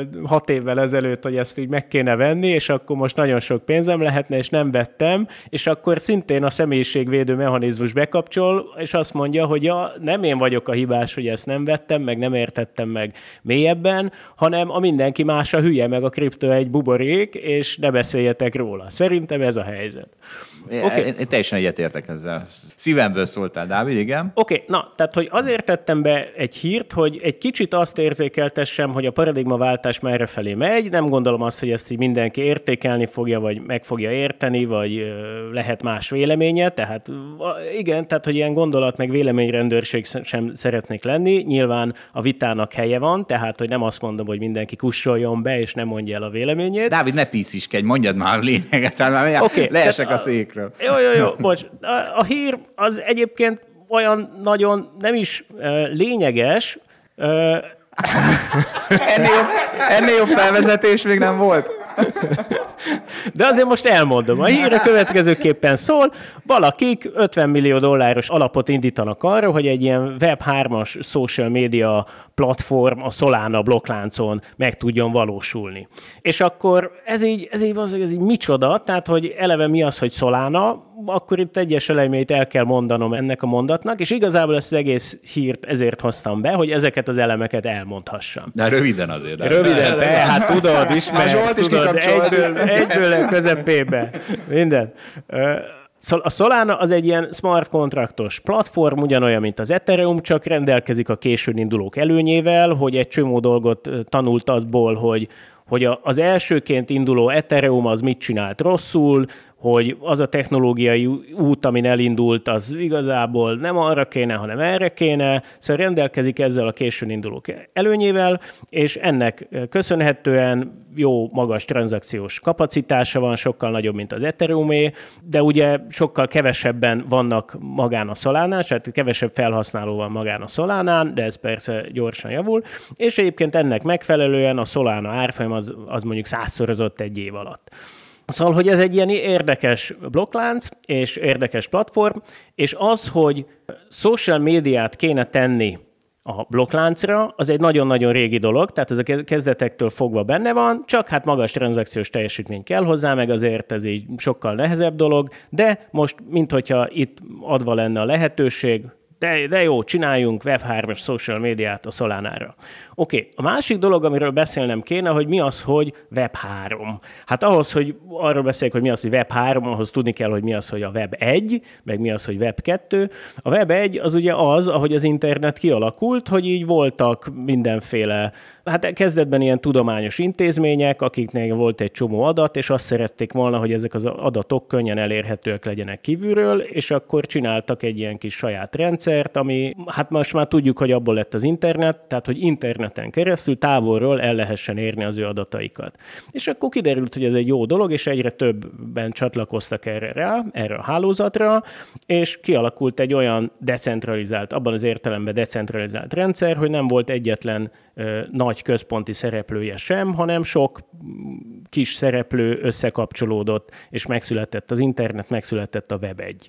És aztán a 2000-es évektől szép lassan jött a Web 2, ami azt jelentette, hogy bizonyos centralizált szereplők nagyon erős pozíciókat szereztek. Mindenki, például? például a Facebook, Ugye mindenkinek van Facebook accountja, vagy nagyon sokaknak van, sőt, rengeteg ember azt gondolja, hogy igazából a Facebook az maga az internet. Amikor ő felmegy az internetre, akkor valójában a Facebookra megy fel, és akkor onnan kattintgat mindenfele, és onnan tartja a kapcsolatot. De azt nagyon utálom, ez a rohadék Facebook, és nem, nem nyitja meg a, br- a browseremben azt a lapot, amit meg akarok nyitni, hanem a Facebookban nyitja meg, és akkor nem nagyon Igen, így van, pontosan. Tehát ez a Web2, hogy de jó volt egy ilyen decentralizált internetünk, ami aztán becentralizálódott, és ezzel kapcsolatban azt gondoljuk, hogy ez egy nem jó dolog. és a Facebook uralja az internetet, és a tartalmakról döntéshoz, tehát eldönthet, hogy te mit láthatsz, meg milyen tartalmat oszhatsz meg, és a Web 3 az az, hogy őrizzük meg a Web2-nek a jó dolgait, tehát ez egy tök jó, hogy van ilyen social network platformok, de egyébként hozzuk vissza a web 1 a decentralizált formáját. És hogy egy web 3-as social médiát csináljunk, az erről szól, mindenki a saját adatainak legyen a tulajdonosa, ne kelljen nekem odaadni az adatomat a Zuckerbergnek, és aztán a Zuckerberg ezzel adja, ez egyik. Másrészt pedig a Zuckerberg ne legyen egy véleményrendőrség, aki megmondhatja, hogy én milyen tartalmakat oszthatok meg. Erről szól az, hogy tegyünk web 3-as social médiát a blokkláncra. Ez az utóbbival. Tehát azért ez nem, te magad vagy a, a véleményrendőrséget. Tehát amikor, ugye igazából, tehát persze az, amikor kitiltja azt, hogy te nem írhatod le, hogy Kínából, hogy egy kínai laborból származik a vírus, na, az cenzúra. De hát az, de ez éppen ez az, hát ez nagyon durva. De nem ez, a, de nem ez a durva szerintem a Facebookban. Én nem tudom, hogy mi ellen küzd, küzd a Web3, mert ha az Elmondom, ellen... az ellen küzd, hogy amiket mi itt mondunk, az a Facebookon nem jelenhetne meg. Tehát, hogy itt mi ilyen vidék, város izéket mondunk poénból, akkor mi le lennénk tiltva. És ez nagyon ciki, mert nekünk, hogyha rendesen belennénk ágyazva a Facebookra, vagy valami fajta ilyen centralizált social platformba, az nekünk nagyon nagy érték, hogy mi kialakítottuk azt, hogy kiket követünk, tudják, hogy mi a mi véleményünk, mi érdekel minket, van egy követőtáborunk, és egyszer csak a Zuckerberg ezt az egészet letilthatja, és azt mondhatja, hogy, hogy bocs, ezt én visszavonom tőled ezt a jogot. Ez nagyon-nagyon nagy jó, de ennek azért az előnye is van. Tehát amikor Trumpot letiltják a Twitterről, meg a Facebookról, akkor azért annak az hát is Szerintem az hátrány. Igen, előnye is van, hátránya is van. Tehát azért az egy előnye, hogy nem tudja a következő mostramát megszervezni, és nem öl meg további 15 ember. Tehát azért az, az valahol egy előny is, nem? Igen, abszolút igazad van. Tehát ennek vannak előnyei és vannak hátrányai. Én azt állítom, hogy ennek a rendszernek a hátrányai sokkal-sokkal nagyobbak, mint az előnyei. Azt Tehát az a baj, hogy egyrészt a Zuckerberg ezt nem jól csinálja, vagy nem ilyen kedves módon csinálja, hanem a saját üzletei érdekei alapján határozza meg azt, hogy mi a tartalom. Tehát valójában azt, hogy ez eleszkalálódott idáig ez a dolog, ez a Facebook ezért tett, mert ugye a hülyeség az jobban terjed, ezt tudjuk, ki van számolva, hogy nem tudom, hányszorosan jobban terjed a hülyeség. Meg a negatív öt... tartalom, tehát a harag, meg az utálat. Igen, pontosan, tehát így van, ezek jobban terjednek, és a Facebook az üzleti érdekei szerint dönti el azt, hogy melyik tartalmat engedi terjedni, és melyiket nem. Ez az egyik dolog. A másik dolog az az, hogy a centralizált hülyeségnek sokkal nagyobb bajt tud csinálni, mint a decentralizált hülyeség. Tehát az egyik barátom hozott egy ilyen példát, hogy van egy ilyen náci plakát, ahol van középen egy ilyen nagy rádió, még a ilyen 40-es évek, vagy 30-as, 40-es évek beli rádió, és a tömeg áll körülötte, és így hallgatja, hogy a Führer az így mit mond. És hogy ez a plakát, ez itt tök jól mutatja azt, hogy a centralizált hülyeség terjedésének sokkal nagyobb ö, problémát tud okozni, tehát inkább azt kéne megszüntetni, és igazad van, hogy a kapitóliumot majd így megostromolja néhány hülye, de közben ez sokkal jobb, mint hogyha Lengyelországot rohanják le. És De várjátok, hogy kérdezzek már, tehát Igen. nekem az nem világos, hogy az világ... Itt arról beszélünk, hogy a Facebookon a hírfolyamunkban kihatározza meg, hogy milyen hírek, meg hányszor jönnek szembe. Eddig ezt Zuckerberg csinálta az algoritmusával. Most valaki más fogja. De ki csinálja? Értem, hogy azt mondod, hogy mi magunk csináljuk magunknak, de vajon az jó-e? Az nem kergete ugyanígy buborékokba minket? De nem másról beszél. Én ezt megértettem. Tehát nem, ő nem ezt mondja, Dávid, az megmarad. Tehát ez a része megmarad, hogy továbbra is az érdeklődési körödnek megfelelő dolgokat dob föl. A cenzúra tűnik el, hogy a Zuckerberg egyszerűen levesz bizonyos tartalmakat. Én azt hiszem. Igen, De akkor megint csak egy központi algoritmus fog mindenkinek De azzal nem tudsz mit csinálni. Na és ez, ez hadd mondjak valamit. Nem, nem, nem, bocs, csak annyi, hogy, hogy a centralizált moderáció tűnik el. Tehát minden közösség választhassa meg magának azt, hogy hogyan moderál. Tehát az a tapasztalat, hogy moderációra szükség van, de az, hogy ki moderál és mit moderál, azt közösségek határozzák meg maguknak. És egyébként igazad van, tehát valószínűleg a buborékok azok megmaradnak. Meg kell, hogy maradjanak, mert az te vagy a buborék. Érted? Tehát te, te, ha egyszer a 444-re kattintottál, akkor legközelebb is a 444-re akarsz kattintani, és nem akarod, hogy a 888 az eléd rakják, mert nem akarsz kattintani. ez egyetértek, igény van a buborékra, csak kihatározza meg, hogy melyikre, hogy, tehát értitek? Mert magamnak is meghatározhatom, de ugye én, nem akarom magam, mert én ezt elvárom a szolgáltatótól. Most oké, okay, most kicsit fura, hogy mindenkinek a Zuckerberg, egyedül ugye háttérhatalomként mindenkinek meghatározza a teljes hírfolyamát, de hogy oké, okay, de hogy ezek a kis közösségek, amiről Dávid beszél, szóval nehezen képzelem még el. Ezek nehéz kérdések, tehát hogy erre nincs egy tökéletes jó válaszom. Én azt gondolom, hogy tehát, hogy mindig az van, hogy van egy, egy valamifajta hálózati struktúra, hogy centralizált hálózatok vagy decentralizált hálózatok. Kb. arról beszélgettünk, hogy egy tervgazdaságos, kommunista vagy szocialista gazdaság, egy centralizált gazdaság, arról nyilvánvalóan látjuk, hogy az szarabbul működik, amikor egy valaki megmondja, hogy miből mennyit kell termelni, és annak mennyi legyen az ára. Na, várj, várj, ez várj, hülyeség. Ha, Nagyobb lehet belőle a probléma, mert ha ő hibázik, akkor abból bazi nagy probléma lesz. Tehát nem, nem biztos, hogy rosszabb. Tehát nem biztos, Oké, okay, de rosszabb. hibázni fog. Tehát, hogy ezt így tudjuk, hogy, hogy hibázni fog. Az a Tehát kérdés, hogy nettó hatása fog. mi? Az a kérdés, hogy mi a nettó hatása, ugye? Tehát amikor, amikor az oltás kötelezővé kéne tenni, akkor, a, a, akkor ott, ott, ott nyernénk azzal. De persze a, mi annak a mellékhatása az, hogyha valaki az oltás kötelezővé teheti, akkor lehet, hogy a magyar zászló lengetés Figyelj, kötelező. Zsolt, és mi, ö, mit szólnál ahhoz, hogyha kiderülne az oldásról három év múlva, hogy tök erős, nagyon rossz mellékhatása Attól van? még most az a jó döntés, hogy ad be. De Mert- szerintem nem. Szerintem az a jó döntés, hogy hogy választhassál, csak nagyon-nagyon erős módon kell tiltani bizonyos dolgokat annak, aki egyébként nem oltatja be magát, mert veszélyt De akkor jelent így, végül mindenki is, másra. akkor így végül is letiltod a választást, mert annyira megszivatod azt. Tehát a, a, azt akár tovább De mehetünk. és a- megteheti, hogy nem oltja be magát. A különben is megteheti, mert maximum börtönbe lehet viszik. Tehát igazából, hogyha kötelezővé teszed, akkor sem az van, hogy oda megy hozzád a, izé a doktor, nem tudom, kis beadja a belét, hanem akkor azt mondják, hogy gyerek, ha kötelező, tehát különben börtönbe De ne vigyék börtönbe, nem? Jó, nem, menjen, nem mehet oké, közösségbe. Oké, oké. de figyelj, térjünk vissza. Tehát az, hogy a gazdaságnak milyen szerkezetűnek kell lennie, az egy ilyen tök evidens dolognak látjuk. Hogy igen, ezek a tervgazdaságos központi gazdaságok azon nem működnek. A kapitalizmus azért jó, és akkor figyelj Zsolt, mert most itt a kapitalizmust Ezt már sokszor elmondtam, Védem. de te is szeretném hallani. Oké, okay, hogy az egy decentralizált dolog, hogy nincs központ, aki megmondja, hogy kinek mivel kell foglalkozni, és hány cipőt kell gyártani, hanem majd ezt úgy mindenki tudja, aki ért valamihez, és ez tök jó, és jól működik és ezért működik jól. És hogy ott tartunk, hogy egy ilyen social media platformnál ez, ez így kérdés, hogy jaj, hát akkor majd ki fogja izélni, azt úgy meghatározni, tök egyértelmű, hogy nem jó az, hogy, kö, hogy központilag van ez irányítva, ezt is decentralizált módon kéne, hogy működtetni, és nyilván a keretrendszerét meg kell csinálni, tehát, hogy az, az így oké, okay, és akkor persze az is egy vélemény, hogy akkor hogyan csinálod meg a keretrendszerét, de azért az más, mint hogy konkrét tartalmakról egy ember dönt az üzleti érdeke szerint, vagy az szerint, hogy igen. Tehát, ö, De bocs, egyébként nem is kell úgy csinálni, mint a feltalálnánk a spanyol viasz ezzel az egésszel. Majd olvas fel kérlek egyébként ezt a mondatot a téma zárásaként, és hallgatók, akik értik most már, akkor majd nagyon büszkék lehetnek magukra. Azt akarom mondani, hogy a Facebook előtti világban ez már egy decentralizált piac volt, és akkor nem tudom, szembe jött a autópályán a plakát, és akkor ott is hallottál valami hírt, meg volt sokféle újság a bódéban, és akkor azt is megvette. Tehát kicsit csak vissza kell hozni úgymond azt, ami, ami előtte volt, hogy a hírekről nem egy központi agy dönti el, hogy, hogy, vagy hogy melyik újságokat nézed. Na, kérlek, Dávid, mondd el még egyszer ezt a bonyolult mondatot, vizsgáljuk meg, hogy most már értjük-e a tartalmát.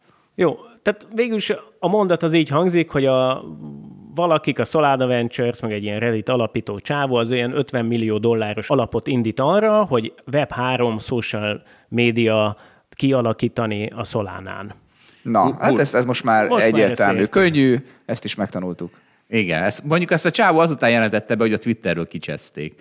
De megnéztem, hogy miért cseszték ki, és valami elképesztő dologért. Tehát tényleg azért, mert, mert azt mondta, Na, viccből, ez, azt hát mondta, viccből. hogy I will kill you. Tehát ezt mondta, egy, lehet, hogy egy haverjának, azt mondta, hogy I will kill you. Mint amikor én piros lappal fenyegettem Balást. Így van, akkor- pontosan ez a baj, hogy közösségekben mi ezt mondhatjuk egymásnak, hogy Ávil ki, vagy nem tudom, a, a, a Zsolt azt mondja a Balázsnak, amikor a Balázs kifejti a, a balos véleményét, hogy na jó, most már megöllek téged, és ez mindenki érti, hogy egy poén, de majd a Twitter ezt nem érti, vagy nem akarja érteni, vagy fél a, a, a központi irányítótól, aki a szabályokat megmondja, és ez inkább letiltja. Hát ez agyrém. És értem van... persze, hogy, hogy van alapja, mert a terroristák tényleg ezt mondják, és komolyan gondolják, és azt meg ne lehessen.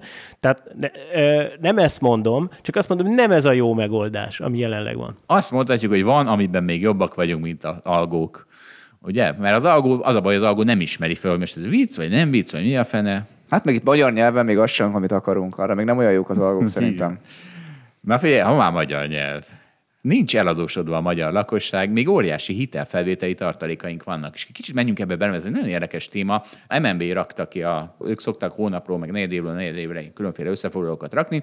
És itt egy ábra a magánszektor hitelállományának alakulásáról a GDP százalékában az elmúlt 11 évben mert ugye szokás nyafogás lenni, hogy most megint óriási hitelfelvétel megy a magyar lakosság körében, és ez mekkora baj, mert hogy a jelzálók hitelből, a devizahitelből is mekkora baj volt. Csak az a helyzet, hogy sehol nem vagyunk. Tehát a 2010 negyedik negyed évben a lakosság eladósodottsága 60% volt a GDP arányában, most 35, tehát 25-tel kevesebb, és ez 30-ról jött föl, tehát 30 volt a 30-on stagnált, mondjuk, hogy 15 15 és 18 között, és aztán 19 végén elindult fölfelé, 30-ról 35-re. Ez még ugye csak 2020 negyedik negyedév az az ábra, amit én látok, és akkor ez, ez most már nem tudom, hol tarthat. Lehet, hogy 40-nél vagy 45-nél, de a lényeg az, hogy lényegesen alacsonyabb, mint a 60, ahonnan indult, egyrészt, és, és akkor ez sok ponton teszek hozzá. Tehát egyrészt, ezt ugye szoktunk arról is beszélni, hogy Magyarország kapta az egyik legtöbb sőt, talán a legtöbb EU-s pénzt a régióban, és mégis ehhez képest annyi növekedést tudott produkálni az ország, mint, amennyi, mint a régió átlaga. Hát ez nagy bénaság. Csak hogy például ilyenkor le kell vonni ebből az EU-s pénzből azt a hitelállományt, ami a lakosságtól meg eltűnt. Tehát ami ugye 2020 végéig 25 százalék volt. Tehát miközben bejött, mint egy 25 százalék, GDP 25 százalék ebben a 10 évben EU-s pénz pluszként, eltűnt a lakosság köréből hitelállomány mínuszként, tehát így akkor ez null szaldó mondjuk a régió többihez képest, csak hogy ilyenkor én még mindig hozzáteszem, hogy jó, viszont a magányugdíjpénztár 10%-a az hopp eltűnt, plusz a forint gyengülése, amit szerintem egyfajta ilyen, szintén ilyen mesterséges doppingszer. Tehát a forint gyengülése egy cseh koronához képest, vagy még talán egy lejhez képest is, az is egy ilyen mesterséges dopping. Úgyhogy ezeket akkor, akkor viszont meg oda kell berakni, hogy igen, akkor mégiscsak nagyobb növekedésnek kellett volna lenni Magyarországon. Szerintem amúgy a le is sokat gyengült, a Zotyihoz képest vagyunk ugye még gyengék. Inkább. Jó, a cseh az meg egy másik világ. Hát másik, hát Kelet-Európa hasonló gazdaság, autó, autóipar összeszerelő, nem olyan más az.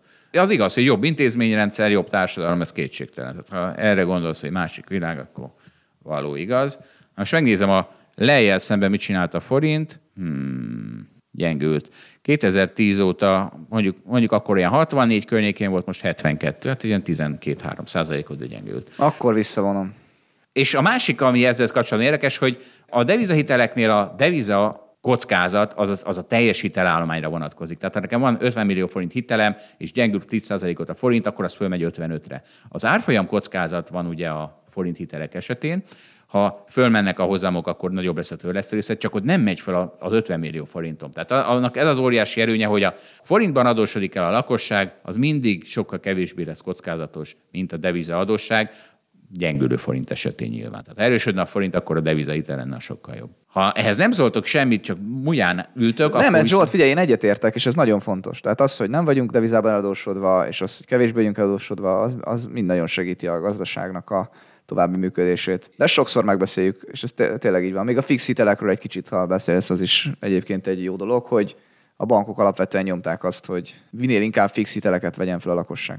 Igen, és nem tudjuk, hogy ezt a bankok nyomták, mert ugye mi, mi a volt a deviza... Hát az MNB nyomta a bankokon keresztül. Igen, tehát hogy mi volt a baj a devizahitelekkel, hogy, hogy valószínűleg nem szaradták be eléggé a lakosságot akkor a, a bankok, hogy apám, itt te most a svájci frankot sortolod a forinttal szemben, ebből nagy baj lehet. Most viszont megy a beszaratás. Tehát most ne, nem cikkel, én annó ez, én három éve elmentem két-három bankba is, és mintha jelzálakitelt szeretnék fölvenni, és tényleg mindenhol négyszer elmondták, hogy ha nem nagyon hosszan fixálom le a kamatperiódust, akkor bizony nagy valószínűséggel föl fognak menni a kamatok, és akkor meg fog nőni a törlesztő részletem. Tehát hogy itt valószínűleg az MNB-t kell dicsérni, hogy ők tényleg most kiverték a bankokból, hogy ijesszenek rá a lakosságra, minél fixebb legyen az a kamatperiódus, tehát minél hosszabb távra fixálják le. És tényleg az van, hogy Magyarországon van egy ábránk, mit kell az öt éven túl rögzített kamatozású hitelek aránya az olyan 70 százalék, ugye ez a 2024. negyed évben, miközben Csehországban és Romániában ez fele, illetve harmad annyi, Lengyelországban meg nincs is ilyen, ott csupa változó kamatozású hitel van. Szóval valószínűleg ez is a MNB érdeme. Na, ehhez gratulálunk, de akkor jó lenne beindítani már az alapomat. Oké, okay, de azért itt volt egy devizaválság, ami miatt az MNB aztán ö, éber lett, mondjuk úgy. Tehát, hogy itt a svájci frank hitelek kapcsán ugye volt egy nagy szívás, általában ugye ez szokott történni, vírusok kapcsán is elmondtuk, hogy ja, aki korábban megszívta, az, az úgy, mint Portugália, ott azért jobban figyelnek erre a dologra, aki nem szívta meg korábban annyira, legalábbis ilyen egy életre visszamenőleg már nem nagyon emlékeznek erre az emberek, ott, ott azért nincs 98%-os átoltottság. Jó, hogy mondod ezt a vírus, mert ugye mi történt Magyarországon? Magyarországon szívta meg a korábbi vírushullámokat a legjobban, ugye jelenleg, amit tudom én, harmadik leg, tehát valahol a dobogón környékén vagyunk, halálozásban a világon. Na most... Bocsát, ez... azért ugye ez Kelet-Európára általánosságban igaz, hogy elég rosszul teljesített. Csak azon belül is nagyon szar Magyarország. És most tehát a negyedik hullámnál mit látsz? hogy nem tanultak semmit. Tehát, hogy érted, az egészségügyi rendszer még felkészületlenebb, mint a második, meg a harmadik hullámban volt. Most ezt látod. Tehát, hogy jó, jó, mondhatod, hogy a devizahitelezés miatt az MNB, de legalább basszus fölkészült. És tudod, miért készült, mert a szakértői kormány, és, és nekik nem kell a hülye választónak megfelelni. Na, Oké, okay, igazad van egyébként, tehát hogy nem mindig tanulnak abból, de mondjuk általában az, az jól tud jönni, hogyha volt egy nagy szívás, abból lehet tanulni. De persze igazad van, nem mindig történik meg a tanulási folyamat. Itt legalább megtörtént. Már figyeljetek, van egy hallgatói levelünk, megkérdezte, hogy meg dicsért, mindig dicsérnek a hallgatók a levelekre, és ezt sose olvassuk föl. Na, Majd... olvasd, olvasd, most, most olvassuk föl. Na, na, na. Kezdetek óta hallgatója és egyben rajongója vagyok a podcastnek, nagyon élvezetes, kérlek még jó sokáig örvendeztessetek meg a hallgatókat újabb adásokkal. Na, reméljük, Lassabban lesz. kellett volna olvasni, de jó. Majd akkor lelassítja, aki akarja. Decemberben egyébként valószínűleg adásszünet lesz megint, szezonális adásszünet, és fölkészítem a hallgatókat. Ő megkérdezte, hogy mondtam, hogy benne maradok a moratóriumban, hogy, és kérdezte, hogy miért, és ezt már sokszor elmondtam, de máshonnan is jött a visszajelzés, hogy nem értették volna meg. Tehát aki és azt hiszem most már mindegy, mert most már nem lehet benne maradni a moratórium, aztán lejárt az a határidő. Igen, itt hagyd tegyem hozzá, édesanyám is, aki bankba dolgozik, felháborodó hívott fel, Zsolt, hogy miket beszéltél. Mm, na szóval... Arra buzdítod a hallgatókat, hogy maradjanak a moratóriumban, pedig a tőkére, ami addig ott áll, arra majd meg kell fizetni a kamatot. Tehát nem akkora nyerő ez, mint te leírtad sok esetben. De, én, de ez akkora nyerő, ugyanis akkora nyerő akkor, hogyha ez a pénz amit nem fizetsz be a moratóriumra, ez egy magasabb kamatozású eszközben áll, még pedig a MAP Plus is egy magasabb kamatozású eszköz. Hát én nekem valami két és fél három van a hitelem, amit ha nem fizetek be, mert moratórium van, akkor azt inkább MAP Pluszba rakom, és többet kapok érte. Tehát ezért, én ezért van a moratóriumban, és egészen elképesztő, hogy ezt a bank nem értette meg, hogy emberek, én nem, én nem izé plazma tévét veszek, meg nem még egy több szobát akarok a lakásomba, mert ha, ha valaki az zen ilyen magas fokára eljut, mint én, akkor tisztában van vele, hogy szobából mindig minimum egyel több kell. Tehát olyan nincs, hogy elég szoba van. Egyrészt, másrészt is ez nagyon jó, mert pont egy broker asztalán láttam ezt néhány éve, egy ilyen zen mondások könyvet, kinyitottam, és egy nagyon megragadt. Az várj, várj, egy broker asztalán látta az zen mondások könyvét. Jó, jó, csak ennyi. I- igen. És ezt ízlelgessük ezt. De tényleg, én magam is meglepődtem. És pláne, amikor ezt megláttam, ezt a mondást, az, hogy milyen gazdag vagy, nem attól függ, hogy mit van, hanem hogy mennyire vagy elégedett vele.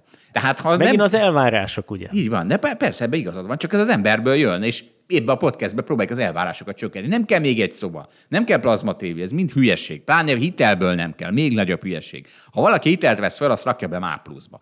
A babavárot is erre kell használni. Szólok mindenkinek. De azt érted, hogy valakinek pont nőhet annyival akár a kamata a végeredményben, amennyivel már ez a forrás ez megveri, a, tehát a forrásra fizetett kamat megveri ezt, amit az eszközön keres. Előtörlesztés van. Tehát én ugye előtörlesztek, és akkor ezt, ezt, ezt, ezt nem futom. Persze, de bizt, lehet, hogy van olyan, van, akinek, van, aki nem tud előtörleszteni, Hát ez so, tehát szerintem ez azért a feltételek lehetnek olyanok, hogy nem biztos, hogy jó az, amit te mondasz. Mindenki Ezt nem szem- is mondtad, hogy nem lehet, csak, csak hangsúlyozom, hogy nagyon lelkesítettél mindenkit arra, hogy maradjon a moratóriumban, sok esetben ez valószínűleg nem éri meg. akar, ha magasabb kamatozású eszközökben tartja a pénzét, és kiszámolta Excelben, hogy megéri-e. Egyébként a legjobb az lett volna, hogy S&P 500-ba rakom, én hülyen má pluszba raktam a lakásomat. Hát, Hajt, hogy Tesla-ba raktam volna. Szóval azért követünk el mi is hibákat. Na jó, majd most megjöhetnek a felháborodott levelek, hogy a moratóriumból megmaradt pénzt az S&P-be raknád, de jó, jó, menjünk tovább. Igen, mindenki vegye fel a babavárat, és dobja be Teslába. Na, az, az tökös. Aki ezt csinálja, az tökös. Nem a plazma tévé a tökös. Ez a tökös, kedves hallgatók. Mm, Erre biztatom. Szolánába a Web3-on. Most már ez az új. Így van. Jön a Solana Facebook. Na figyeljetek, és ugyanebben az adásban nem, vehetünk, nem vethetünk senkinek a szemére tévedést, legalábbis Balázs biztos nem, mert ő ugye letagadta, hogy az 1000 milliárd vala is lett a Tesla, de az MNB-nek azért üzenjük, tehát tudunk mi nagyon kemények is lenni a felügyelettel, ha nem indul ez a rohadt alapom. Szóval itt egy MNB rövid távú inflációs előjelzésünk havi lefutása, ahol be van jelölve, hogy 5,5%-ig ezt, ezt még néhány hónapja csinálták, 5,5%-ig fölszúr majd az infláció, és aztán szépen elkezd lecsorogni. Na most ez 6,5%-ig szúrt föl legutóbbi adatban, és mindenki készpénzként veszi a következő hónapban már valahol 7% környékén lesz. Hogy kedves MNB, holdbeat alap, tessék oda tenni magunkat. Szóval a Balázs 1000 milliárdos Teslájával kapcsolatban azért azt mondanám, hogy ez egy szép dolog tőle, hogy ő elismeri, hogy, hogy tévedett, tehát hogy ez, ez szerintem tök jó, és, és Mire? Ez milyen duma? Dávid? Mi, mi, mi, azt mondaná, hogy nem tévedett? Vagy mi, mi, mi lenne az alternatívája? Hát tudod, a, vagytok a hülyék? Hát tudod, úgy- ugye a személyiségvédő mechanizmus bekapcsol, és, és azt mondja, hogy de most Úgy is de- esni fog úgy is mindjárt, esni fog, meg igen. nem is azt mondtam Nem is ér pontosan. annyit, csak hát már még nagyobb, még nagyon hülyék az emberek. Ezt is lehetne csinálni. Szerintem és- ezt ő belül érzi, vagy belül ezt gondolja. Nem, nem ezt gondolom. De, de nem mindegy, az is, ez, ez szép tőle, ez egyik dolog. A másik pedig az, hogy én akkor ott nem értettem vele egyet, tehát, hogy én nagyon okos vagyok egyrészt, másrészt viszont én az sajnos bevallom most itt mindannyiatok előtt, vagy hát egyébként tudjátok is, hogy, hogy hát én itt az utóbbi időben már sortoltam a Teslát, és hát bizony jól beszoptam, meg kistoppolódtam, szóval, szóval persze, nagyon okos vagyok, és közben buktam az egész, egész dolgot. Ja, meg hát nagyon jó cikkeket írtam a Tesláról, amiben azt leírtam, hogy ez mennyire fasz a cég, és jól beszoptam a sortolást. És Na, és akkor várjál, ha már ezt a labdát feldobtad, akkor itt megvédem a becsületemet. Ugyanis én kétszer is sortoltam a Teslát, ugye hát azzal összefüggésben, hogy azt mondtam, hogy sosem lehet ezer milliárd, és annak ellenére, hogy egyébként a Tesla állandóan emelkedik, sikerült mind a kétszer nyerőben zárnom. Igen, tehát igen. Egy, egy, egy, egy, ilyen, egy ilyen emelkedő Így chart. van, De ez egy véletlen persze, tehát közben meg a Nasdaqon buktam ugyan ezekkel a trédekkel, tehát nem azt akarom mondani, hogy ezt valami zseniális találtam, ez egy véletlen, de hát itt ezzel védem most magam. De hogy ez itt ez tulajdonképpen egy ilyen tágabb perspektívába helyezni a portfóliókezelőknek, vagy mindenki, aki, aki pénzt kezel, annak visszatérő mintázatai. Például az, hogy hú, hát valamiben így, valamit így nagyon erősen gondolok a világról, hú, majd felmegy a nem tudom, a bitcoin, vagy a Tesla, vagy a valami, ez a hosszú távú gondolatom, hát ennek így kell lennie, ez így, ez így, így lesz, de azért most egy kicsit még így okoskodom, meg hogy így rövid távon még azért előbb esni fog, meg máshogy történik a dolgok, és akkor máshogy pozícionálom magam, és van egy erős véleményem, de nem úgy vagyok pozícionálva, és végül igazam lesz, de nem keresek vele semmit, vagy még bukom is rajta. Ez egy olyan mintázat, ahol újra és újra velem ez így előfordul, meg hát egyébként azt gondolom, hogy mindenki mással is, aki kezel pénzt. Legutóbb egyébként például a bitcoinról gondoltam azt, hogy hú, azt nagyon jól eltaláltam, hogy hol lesz a teteje, látszódott, hogy ott ilyen bubble van, tavasszal, esni fog, tök jó, levágtam a pozicionáltságot, de hogy hát így mi azt hittem, hogy még tovább fog esni, hogy leesett 30-ig, de én azt gondoltam, hogy 20-ig le fog. Vissza kell építeni, tudom, vissza kéne építeni, de nem építettem, vártam, hogy essen még, aztán tessék, kicsit kimaradtam ebből a felmenő szakaszból. Jó, azért nem maradtam ki, csak uh, ahhoz képest, hogy, hogy mit gondoltam, ahhoz képest lejjebb voltam pozícionálva. Állandó vekengés az a portfóliókezelés. Állandó. Na, ke- kedves MMV-s hallgatók, holdbeat alap, én nem csinálok ilyen hülyeségeket. Zsolt nem tud vekengeni velünk, meg magyarázni a bizonyítványát. Így van, ott, ott lenne egy alap, ami mindig jó irányban, minden eszközben. Ez durva. Hát ez a lakosság érdeke, úgyhogy az MNB-nek is az érdeke akkor Zsolt. Azt mondom, hogy ez nem csak ezzel a hold after szórakoztató tartalmát és a GDP-t dobjuk meg egyszerre. Igen, de ez érdekes, lehet, hogy tényleg az lesz, hogy itt a Zsolt alapja elindul, és az lesz a piac teteje. Igen, jó van. Na jó, de akkor viszont És a GDP-t fogod. meg semmelyik irányba se dobja meg, akármit csinál az alap, de ebben most mindegy, menjünk tovább. Ne, Kisítőek vagytok, kisítőek, nincs, nincs, jö- nincs nektek jövő hazátok, nem tudom, mitek nincs, se jövőtök, se hazátok. Na, figyeljetek, Elon Musknak hazája is van, jövője is van. Ha már itt tesztáztunk egy csomót, hát ez a pocsék ember, ez kirakta a Twitterre, hogy, hogy akkor ő, e, ha megszavazzátok népek, akkor eladom a Tesla Stockholm 10%-át, hogy fizethessek adót nektek. És akkor 58% igen, 42% nem mellett nem mondott még semmit, de valószínűleg el fogja adni, ugyanis, mint kiderült később, amúgy is el kellett volna adnia, mert amúgy is be kell fizetnie 15 milliárd dollárnyi adót, na neztek nektek ti izék, hogy nem fizetnek ezek a szegény gazdagok adót 15 milliárd dollár. Mikor fogtok ti 15 milliárd dollárt adót fizetni? És valójában ezért úgy is tudta, hogy el kell adni azt a részvényt, hogy kirakatta tesz mire a Twitterre a szavazást. De egyébként nem kellene neki feltétlenül eladnia, tehát ugye azt csinálják ilyenkor, hogy, hogy bankoktól kölcsön kérnek, pénzt kapnak kölcsön, ezért cserébe abból be tudja fizetni az adóját, és egyébként a részvény állományából tesz ugye óvatékba, tesz letétbe, az, az a kölcsönének a fedezete. Csak, hát igen, mondjuk nincs kamat ennek a kölcsönök, tehát miért ne csinálná ezt? Hát és a Tesla pedig mindig fölfele megy, akkor pedig biztosan megéri, nem? Hát ugye ezt is tudjuk. És utána jártunk még egy kérdésnek. Ugye itt értetlenkedtem, hogy hogy lehet az, hogy csak 20%-a van, és most még abból el is ad 10%-ot, tehát 2%-ot, Ö, és mégis ő a Tesla ura.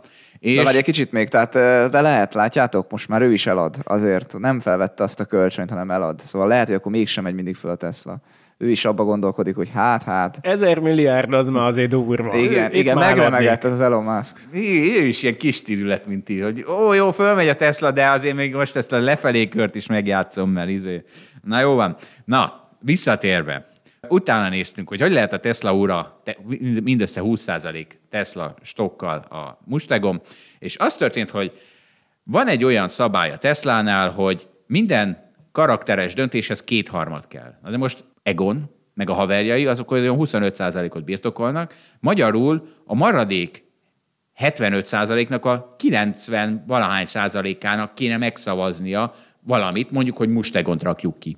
És, és hát ez lehetetlen. Tehát azt tényleg lehetetlen összegyűjteni a, a széttöredezett be- kisbefektetői struktúrából 90 plusz százalékot, és ezért van az, hogy mustegon bízhat abba, hogy a 20 százaléka is elég ahhoz, hogy Tesla ura maradhat. De azért az nem egyedi, tehát hogy alapvetően ezeknél a fang részvényeknél, jó, nem tudom mindegyiknél, de hogy ez sokaknál így van, tehát a Zuckerberg nélkül se lehet semmit se csinálni a Facebookba, pedig neki is egy kis része van csak. De a szavazati jog az nála öt- 50 plusz egy, százal, egy szavazat. Hát én Tehát- azt értem, de azért, mert vannak olyan az osztalék elsőbségi részvényei, amivel kurva De már, tehát a Zuckerberget még elméletileg se tud leszavazni. A Igen. Mustangont elméletileg le tudnád szavazni. Igen. Tehát, tehát, hogy Hát azt értem, csak azt mondom, hogy a Zuckerbergnek is kis része van a cégben. értem, de azt ő úgy előre bejelent. Na mindegy, oké. Hát ugyanez, tehát hogy ezek a cégek úgy vannak megcsinálva, hogy az alapítók, meg a fontos emberek, akiknek van egy víziója, és azokat építik, azok jó előrebe fixálják azt, hogy de azért a cég ura az ő marad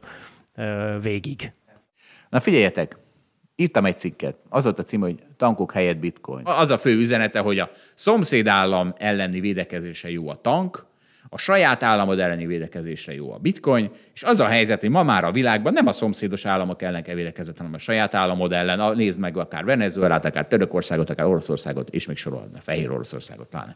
És akkor ezért mindenki bitcoint vegyen tankok helyett, és Dávid, fogadjuk, hogy egyetértesz. Ha nem, Ja, abszolút egyetértek, és ez nem egy új fejlemény, tehát ez mindig így volt a történelem során, hogy, hogy a saját állam az nagyon nagy baj tudott csinálni, tehát a gulágra elküldi az embereket, vagy elviszik a, a zsidókat elégetni, vagy, vagy, vagy, és hogy ez nem egy régi dolog, vagy Kínába az új, újgurokat, nem, nem egy új dolog. vagy Most Nem, egy, nem, nem egy régi dolog, nem olyan régen volt, tehát még van veszély annak, hogy De Mátyás király is tehát, hogy- megszopatta a saját népét valahol. Tehát, mert- hogy ez nem egy olyan dolog, amelyik csak régen volt, ez most is így van, Kínában meg két millió ujgurt büntetőtáborba zárnak. Tehát, hogy ez egy olyan dolog, ami, ami velünk él, és, és, és ez a fontos. Akkor már ezer éve bitcoin kín tank Így van, abszolút. Na, jól van, megbeszéltük.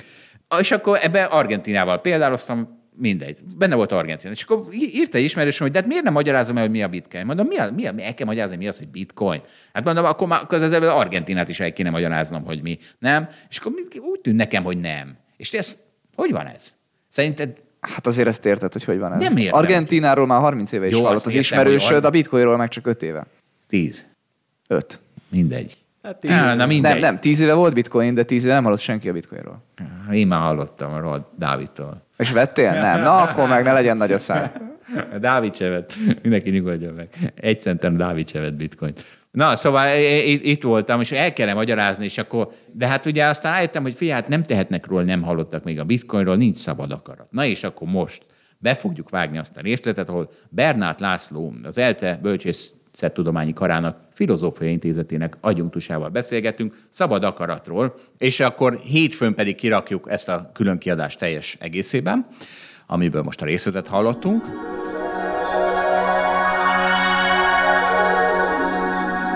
De szerintem még mindig nagyon-nagyon adósok vagyunk azzal, hogy én azt gondolom, hogy az a hallgatóknak a javarésze azt gondolja, hogy neki egy egészen széles, szabad akarata van, széles ható sugarú szabad akarata van, és igazából, igazából bárhogy dönthet. Nyilván a lehetőségeim belül, de hogy azok a lehetőségek azok nagyon-nagyon tág, tágak. Felemelem a poharat, ami előttem van, vagy nem el- emelem fel. Felállok, vagy nem állok fel. Lépek egyet, vagy nem lépek. Ez, ez mind-mind az én döntésemen múlik. Tehát, hogy szerintem a hallgatók nagy része ezt gondolja. És hogy ebből a szempontból kicsit mi rossz irányból kezdtük ezt a műsort szerintem, mert hogy, ahogy mondott Zsolt, hogy kéne arra nekünk jól, jó érveket mondani, hogy de mi miért gondoljuk az ellenkezőjét, és szerintem a Laci is ugye az ellenkezőjét gondolja abból a szempontból, hogy ő is csak azt gondolja, hogy ez egy ilyen nagyon-nagyon szűk terület az, ahol szabad akarata lehet az embernek, hogy erre szerintem sok-sok példát kéne mondanunk, hogy, hogy miért gondoljuk mi így, Na mondj egyet. Hát, hogyha itt felmerült ez a, ez a téma, hogy vajon bűntényekről, meg bűnözőkről hogyan gondolkoznak az emberek, ezzel kapcsolatban ugye tök jó példákat lehet mondani. Tehát, hogy például az, hogy egy ember, aki ennek korábban semmi jelét nem adta, és ezek megtörtént esetek, amiket most mondok, az, az egyszer csak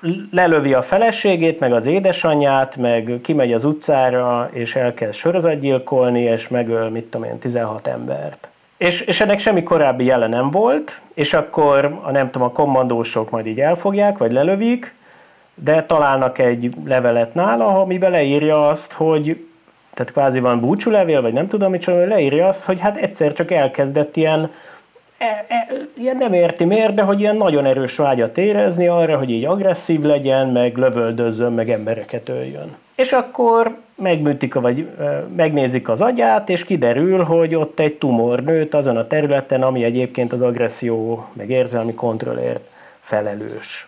És akkor először azt gondoljuk, hogy hú, micsoda rossz ember, mert hogy ő itt a szabad akaratából úgy döntött, hogy, hogy embereket lő, aztán amikor kiderül ez, hogy ja, hát itt nőtt neki egy tumor az agyába, ami nyomja azt az agyi központot, ami, ami pont ezekért a területekért felel, utána ő már inkább ilyen áldozat, hát persze mindenki más is az, csak hogy hát szegény, hát neki nőtt egy ilyen tumor az agyába, és ezért ő kénytelen volt, hogy, hogy ilyen dolgokat cselekedjen. De hogy ugyanez, tehát ez mondjuk a 60-as években történt, de mondjuk a 2000-es évek elején, vagy a 90-es évek végén valami hasonló történt egy ilyen pedofil emberrel, aki ennek korábban semmi jelét nem adta, hogy ő pedofil, ő egyszer csak elkezdte a, a saját, nem tudom, lányával, vagy talán mostoha lányával, aki kevés éves, nem tudom hány, elkezdett csúnya dolgokat művelni, és szintén hasonló érzésekről számolt be, hogy hát de hát nem volt semmilyen korábban, de egyszer csak így, ez így elkezdődött, és lett, és hát szörnyű, és tudja kicsit, hogy szörnyű, de hát annyira erős volt a vágy, hogy ezt neki muszáj volt csinálnia, és akkor kiderült ugyanaz, hogy, hogy hát valami tumor nőtt az agyába, ami a szexuális meg örömközpont környékén van, és, és, és hogy abszolút ezzel magyarázható az ő viselkedése. És akkor... Ez tovább is van, mert várj, mert ezt, ezt a tumort eltávolították, megjavult az ember, majd egyszer csak azt mondta, hogy újra elkezdte érezni ezt a, ezt a urge és megvizsgáltak, és kiderült, hogy a tumor elkezdett visszanőni. Tehát, hogy e- ennek, ezt a, ennek a sztorinak egy ilyen további lép, lépcsői is van. Oké, okay, okay, de... csak hogy a gondolat kísérlet, tehát hogyha ezt tovább visszük, akkor ugye oda juthatunk, hogy de hát basszus, hát igazából bár mi is történik a világ, vagy bármilyen rosszat kvázi cselekszik egy ember, akkor akkor annak egészen valószínűnek látszik, hogy megvan az a fajta kiváltó oka, vagy okai, ami oda vezetett, ahova vezetett, csak mondjuk nem olyan látványos, mint egy tumor esetében, meg nem olyan könnyen érthető, mint a tumor esetében. És akkor viszont innentől kezdve a moralitás kérdése az teljesen ilyen vicc kategóriává válik, hogy akkor miért ítéljük el ezt az embert? Tehát, hogy persze, értem, zárhatjuk börtönbe, mert hogy mondjuk észrevesszük, hogy ja, hát ennek az embernek így van, egy sorozatgyilkos agya van, vagy egy olyan agy van a fejébe, ami egy sorozatgyilkosé, és jobb őt börtönbe tudni, mert majd legközebb is gyilkolni fog. Ez egyik. Másik meg, hogy ennek, hogy mi fenntartunk egy ilyen intézményt, mint a börtön, annak biztos van valamifajta megelőző jellege, tehát ezt tudván az emberek, hogy ilyen van, ezért majd kevésbé fognak, vagy jobb, jobban fogják kontrollálni a, a, a saját érzelmeiket, de az teljesen hülyeség, hogy akkor mi haragszunk erre az emberre, vagy elítéljük, és ugyanez persze a, a sikeres embernek, a, a, vagy ez, ez igaz a sikeres emberre is, tehát hogyha valaki valami nagyon sikeres valamilyen területen, arról valójában ugye nem ő tehet, az csak úgy megtörténik vele, következik a, a világegyetem korábbi állapotából, következik abból, hogy a fejében levő neurális háló az milyen úton, módon tanult, és milyen dolgok és cselekmények jöttek ki belőle, de, de hogy megint csak az, hogy valaki büszke, emiatt az egy ilyen megmosolyogtató érzés. És a bűntudat is egy megmosolyogtató érzés. És ezt mondom persze annak ellenére, hogy én is szoktam büszkeséget, meg bűntudatot is érezni, de, de attól még én gondolhatom úgy, meg akár érezhetem úgy, hogy tudom, hogy, hogy ez egy ilyen megmosolyogtató dolog, hogy én ilyeneket gondolok. Igen, hát ebből, nekem ebből az egészben az az érdekes, hogy folyamatosan ezt a mintázatot látom, hogy persze vannak dolgok, amik mondjuk arra mutatnak, hogy csomó esetben nem is sejtett okok állnak egy viselkedés hátterébe, utána egyből oda rugrunk, hogy akkor, akkor minden egyes viselkedés meg van határozva valamilyen általunk nem ismert faktor által. De hogy ez, nem, nem, nem tudom, ez valahogy nem tűnik olyan jó következtetésnek, ez egy nagyon veszélyes indukció. Tehát ez olyan, mintha valaki azt mondaná, hogy, hogy van, van egy ismerőse, aki, akivel együtt dolgozik, akinek elvileg nem szabadna egy csomó információt elárulnia bizonyos embereknek. És azt látja, hogy, hogy az illető mondjuk elkapják őket, mit tudom én, lekötözik, és megkérdezik tőle, és egyből elmondja. És akkor hát nyilván nagyon mérges lesz rá, úgy érezte, hogy elárulta. És akkor de kiderül, hogy egy pillanatban, amikor nem nézett oda, egy, nem tudom, valamilyen igazságszérumot nyomtak vele, és elmondta az igazságot. Most ebből bárki arra következtetne, csak ebből, vagy ilyen típusú eseményekből, hogy ennek az embernek ugyanúgy normál állapotában sincs szabad akarata. Persze, hogy nem. Azt gondolnánk, hogy ez egy speciális helyzet, és ezt gondolnánk a tumorról is, meg a társairól. Tehát az, hogy vannak ilyenek, az teljesen rendben van, és az is rendben van, hogy ezeknek az embereknek esetleg nincs szabad akarata. De hogy ebből arra következtetni, hogy akkor senkinek semmikor nincs, az szerintem egy ilyen óriási nagy ugrás, amit nehéz lenne megindokolni, pusztán ezeket a példákat felemli, felemlegetve.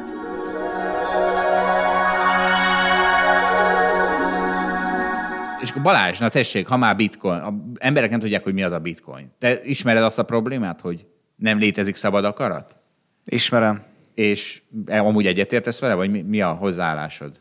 Hát ö, szerintem azonban ismerem a véleményeteket. egyetértek vele, de nem úgy akarok élni, mintha nem lenne szabad akarat. Úgy akarok élni, hogy van szabad akarat. Sokkal jobb így élni.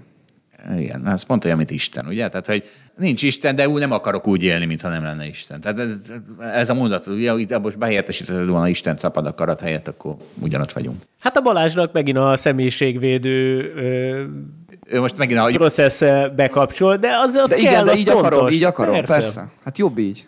Hát te, mi ti azt, gondol, ti azt mondjátok, hogy nincs szabad akarat, és úgy akartok élni? Nem, abban nem bizonyos a szempontból jobb abban? Balázs. De hát ez ugye a Squid Game is arról, tehát hogy a, a Squid Game-ed az arról szól, hogy ezek a szegény emberek nem tehetnek arról, hogy a Squid Game-ből kerül, tehát segítsünk rajtuk. Érted? Tehát, hogy a bizonyos szempontból jobb, de ugyanakkor, ha elfogadod, hogy nincs szabad akarat, akkor nem hibáztathatsz embereket. Például ez, ez egy következmény, aminek van előnye is, meg hátránya is. Na mindegy, erről, ezekről beszélgetünk. Hát meg ebben egy kicsit nekem akkor olyan, hogy akkor mindegy, mit csinálok. Így Hát akkor van. mindjárt veszek egy PlayStation 5-öt, és hazamegyek játszani, és De hát nem lesz mindegy, mert szerül fogod érezni magadat. Hát de nem én döntöttem, nincs szabad akaratom, sajnálom. Igen, de mégse csinálod. Hát igen, mert úgy akarok élni, hogy van szabad akaratom. De nem De csak nem az- azért. Igen, nem azért nem veszed a Szerül PlayStation. éreznéd magadat. Nincs szabad Nem az- akaratod, de, nincs, de szerül éreznéd magadat. Szerintem. Én szarul érezném magam. Na, viszont Ba- Dávid, azt hiszem, hogy megtaláltuk az utolsó filozófust, aki szerint van szabad akarat. Nem, valószínűleg nem az utolsó. A utolsó előtt itt. De De úgy, Azt mondta, hogy nagy vita van ebben a kérdésben. Na, de ha egy ilyen okos ember is azt mondja, hogy van szabad akarat, hát egyből lelkes lettem akkor. Boldogan élhetek tovább. de mi úgy döntöttünk Balázs, hogy valószínűleg érdekből csinálja. És arra azt, azt, azt a megoldást ö, ö, tartottuk a legvalószínűbbnek, hogy azért, mert filozófus, és azért kapja a fizetését, hogy legyen mi nagyalni. Ha minden filozófus egyetértene, hogy nincs szabad akarat, akkor onnantól ezen nincs vita. És akkor tessék, akkor mehet köz, közmunkára. Na, ennyi? Nem, hát csak nincs szabad akarata, azért csinálja. Ja, igaz, igaz. Így, Oké. Okay. Azért mondja. Na figyeljetek, most jön a bulvár részünk, a női strandkézi mezek. És akkor ez is egy olyan, amit így két, két adásban tárgyalunk ki, mert kicsit elbeszéltünk egymás mellett. Tehát Balázs abban teljesen igazad van, hogyha amatőr sportoló vagy, abba öltözöl, amiben akarsz. Tehát ez, ez kétségtelen. Én amatőr szingtáncos vagyok, tök ritkán táncolok bikiniben, mert abba öltözök, amiben akarok. De csak az a baj, hogy onnantól kezdve, hogy pénzt kér másoktól, sőt követeli, mert hogy neki fizesse az állam a stadionját, fizesse az állam a, a edzőtáborát, az edzőjét, mindenét, onnantól kezdve nem szólhat bele. Onnantól kezdve a cirkusz része, és a cirkuszi ar- artistát sem mehet ki mackónadrágba, akkor a női strandkézilabdázó sem mehet ki strand, ö, mackónadrágba, mert nem az számít, hogy ő miben érzi magát jól, meg ő mitől érzi magát egyelőnek, hanem az számít, hogy a néző mit néz meg, hiszen a cirkusz része vagy. De nem ennek- biztos, hogy ő követeli az államtól a pénzt, a norvég strandkézilabdás, nem biztos, hogy követeli a norvég teljes, által. ja, igen, nagyon jó. Feltételezze a dolgokat. Nagyon jó, hogy ezt mondod, csak Lehet, azt hogy ő látom, tudja, hogy kevesebbet fog keresni, és kész. azt látom, hogy a női futballisták nem hogy pénzt követelnek, hanem egyenlő pénzt a férfiakkal. Na, hát mert most azért, mert láttál egy-két ilyen cikket, lehet, hogy a többség nem így gondolkodik. Dávid, hozzá tudsz ehhez szólni? Csak azt mondom, hogy az, hogy miben öltöznek a női strandkézisek, lehet, hogy ez valamennyire a cirkusz nézői határozzák meg, de hát lehet, hogy változik a véleményük. Vagy hogy ahogy változik az ilyen korszellem, meg az ilyen elvárások, akkor egyre többen azt gondolják, hogy hú, hát ez milyen rossz dolog, hogy itt megköveteljük tőlük azt, hogy bikiniben vannak, és akkor ehhez alkalmazkodik az egész. Igen, de mondjuk abból indultunk, hogy akkor előbb-utóbb senki nem fogja nézni, hiszen a női sportoló úgy tud sportolni, mint a férfi harmadosztályú sportoló. A sport teljesítményéért miért, miért nézni bárki? A bikiniért inkább nézik. Jó, azt már a múltkori Igen. adásban részletesen Igen, igen, kitárgyaltuk, nem venném. Dávidot két behoztam. A, a, a helyzet való. Köszönöm.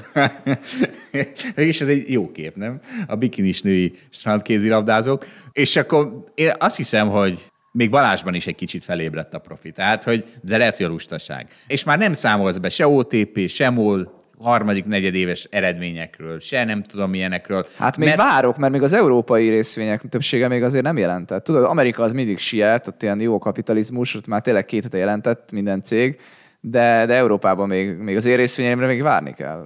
Jó, akkor nem biztos, hogy felébredt benne a profi, nem biztos, hogy észrevette, hogy mi a szórakoztatóiparban dolgozunk, és nem okosnak kell tettetni magunkat azáltal, hogy senkit nem érdeklő számok sorolunk.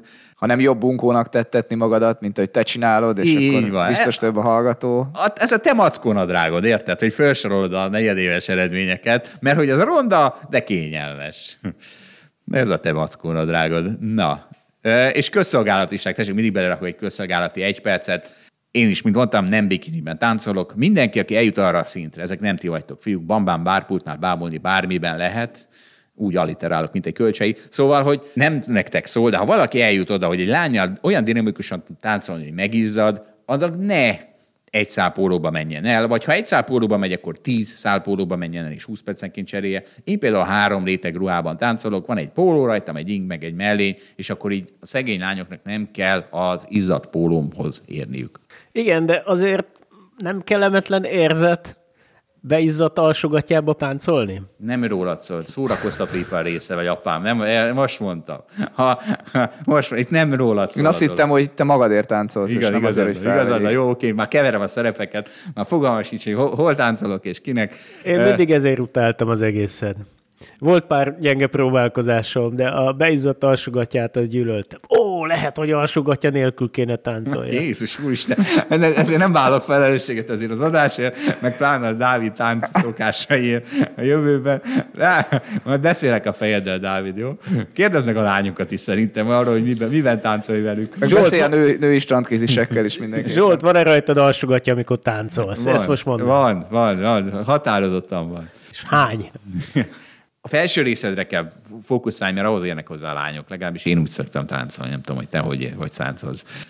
Na figyeljetek, ha már strandkézilabda, akkor menjünk el a fociba. Ez azért érdekes, mert az a cím, hogy Orbán álmait szétzúzza ez a kiózanító lista az Európai Futballakadémiákról, és megjelent egy cikk, ahol nem is, egy lista, ahol ugye e- elég könnyű számszerűsíteni a különböző futballakadémiák teljesítményét. Magyarországról kettő darab akadémia került be az első százba, az MTK és a Honvéd a 91. és a 99. helyre, ugye ez Európáról van szó, miközben felcsút kapja a pénzek 80%-át, és a maradék 20% az megy az összes többi magyar futballakadémiához. Szóval, hogy az történt itt, hogy, és ugye mi alapján számszerűsítik, hogy az akadémiákból hány topligás játékos. Zsolt, a felcsút az a 20%-át kapja a pénzeknek. Nem, a 80. 2020-ban a legtöbb pénzt a felcsút kapta, az 5 milliárdos keretből 1 milliárdnál is több jutott egy fél évre, a másik 9 közel 4 milliárd forinton osztozott. I- Igazad Na, van, akkor hogy én rosszul raktam össze a fejemben, akkor, akkor, akkor 20%-át kapja.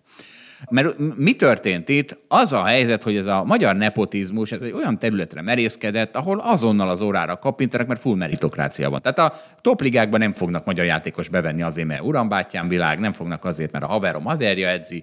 Egyszerűen nem működik a nepotizmus egy ilyen meritokratikus területen, és A haverom ki, ed, ki edzi? az a nepotizmus. Haverom haverja. Ja, haverom haverja, nem értettem, hogy mondtál. Szóval az történt, hogy olyan helyre ment a nepotizmus, ahol azon az órára koppintanak, mert ugye gazdaságban ott nem könnyű tetten érni, hogy mekkora baj az, hogy mondjuk hazai kézbe kényszerítjük a kiskereskedelmet, mert látjuk, hogy a nemzeti dohány boltok, azok azon a 20 év, 10 évvel ezelőtti szinten fognak megrekedni, és ott lesznek 20 év múlva is, és abból azokban nem lesz Aldi meg Lidl. De talán ott nem is annyira várjuk a fejlődést, tehát azért ezt, Ezt a közértre is elmondhattad volna. Azt hitted, hogy, a, hogy egy CBA-nak nem kell De nem, az, változnia. ez tök más. Tehát Nem, Balázs, nem. Ez pont erről szoktam beszélni, nem veszed észre. Azt hiszed, hogy, azt hiszed, hogy tök más utólag. Előre nem látod. A Nemzeti Dohánybolt is ki fog derülni, hogy le lehetne tölteni a nem tudom mit már, a nem tudom. A cigit. A cigit le lehetne tölteni, és még egészségesebb is lenne. a blokkláncra, A blokkláncra. és azon elszívnád. A szolánádat szívhatnád. Szóval, hogy, hogy, tehát, hogy a közértre ugyanezt elmondhattad volna, esküszöm. Ja, hát nem mindegy, hol veszem meg a tejet. És aztán most megnézed, hogy mekkora különbség van egy CBA és egy Lidl közt, és akkor rájössz, hogy ja, nem mindegy, hogy hol veszem meg a tejet. Na, nepotizmus ne menjen meritokratikus területekre, sőt, sehova nem menjen. Ez az én véleményem. Futballakadémiákhoz nem értünk, szerintem a Dávid sem, de Dávid De szóljál. én nagyon értek a Na, futballakadémiákhoz. akkor kérlek fejtsd ki, hogy lehet ez, hogy Gyerek, ilyen gyengén érteni. Ott van a végeredménye. Iszonyatosan sok állami pénzt beleölnek, és nulla a végeredménye. Hát, te, itt Hát de a köztes folyamatról akartam Ja, beszélni, amiről értem. nem tudunk sajnos. Mi történik ott közben? Én tudom. A TAO pénzek mennek a, izé, a segédedző BMW-be, meg a stb. Ezt mindenki tudja. Kérdezd meg Geri. Geri tudja. A focista srácot tudod a cégben, mármint Dávidnak mondom, aki nem a csapatunkban dolgozik. Na, figyelj, gyertek, levezethetünk avokádókkal? Igen, igen, igen. Avokádó. Tudná, nem tudnátok, az avokádó az új arany, a zöld arany.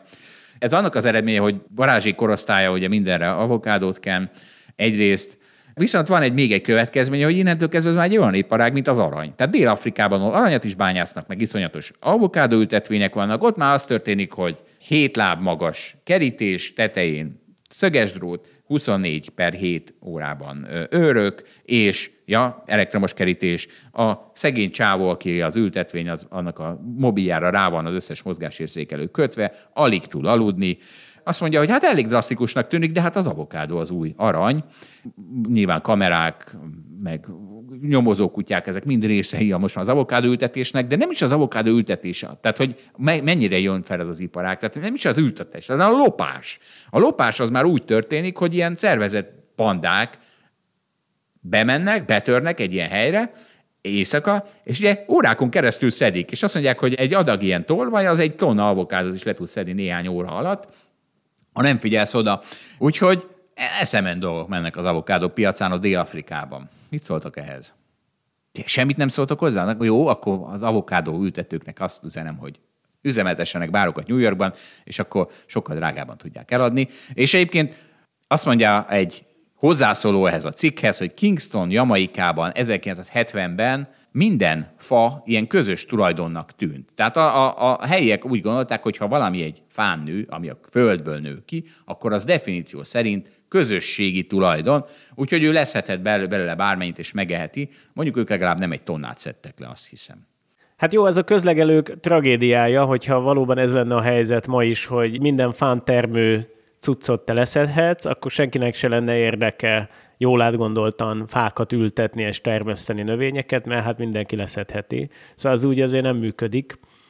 Hát igen, és ugye azt is megfizetitek ti szegények az avokádós szendvicsben, hogy a szegény dél-afrikai csáó az most már elektromos kerítéssel, meg, meg hadsereggel védi az avokádó ültetvényét. Meg ellopnak belőle valamennyit. Igen. Azt is meg kell fizetni. Az az, igaz, az igazság, hogy én két hete ettem először avokádót életemben, úgyhogy még tanulom ezt a piacot. És hogy milyen volt? Hát kicsit ilyen semmilyen, ilyen zöld krém. Teljesen Még tanulnod semmilyen. kell. Jézusom! Teljesen semmilyen. Balázs! Dávid, mondjál valamit. A Kiderül, hogy, hogy, te nem is vagy igazi avokádó. De hát te igen, ezt, ja, azt azért hittem, már... Ja, azt hittem, hogy kulinárisan fogod védeni az avokádót. Én egyébként szeretem az avokádót. De mit szeretsz rajta? Nincs íze. Hogy finom. Össze kell keverni fokhagymával, egy kis borsot, sót hinteni Értem. rá, és ilyen krémszerű cuccot csinálni belőle, ez nagyon finom. Ez a legszebb, amikor... De nagyon finom, vagy egészséges, vagy, vagy miért jó? Nem, nekem ízlik. Ja, hogy tényleg ízlik. Igen, pirítóssal leszem. Próbáljátok ki. Jaj, na jó van, akkor nem, ha nem tudtál eléggé fölizgatni titeket az avokádókkal, akkor hétvégén mindenki egyen avokádós, nem tudom mit, reggelit. Na, én Elko búcsúzom. A viszont hallásra, sziasztok! A viszont hallásra, sziasztok! Sziasztok! Köszönjük, hogy velünk tartott a Hold After Hours mai részében. Ha tetszett a műsor, kérjük értékeljen minket, és iratkozzon fel csatornánkra, hogy azonnal értesüljön legfrissebb epizódjainkról. Az adással kapcsolatos részleteket és az említett cikkeket, ábrákat keresse a Hold blogon. Ez volt a Hold After Hours. Tartson velünk a következő adásban is!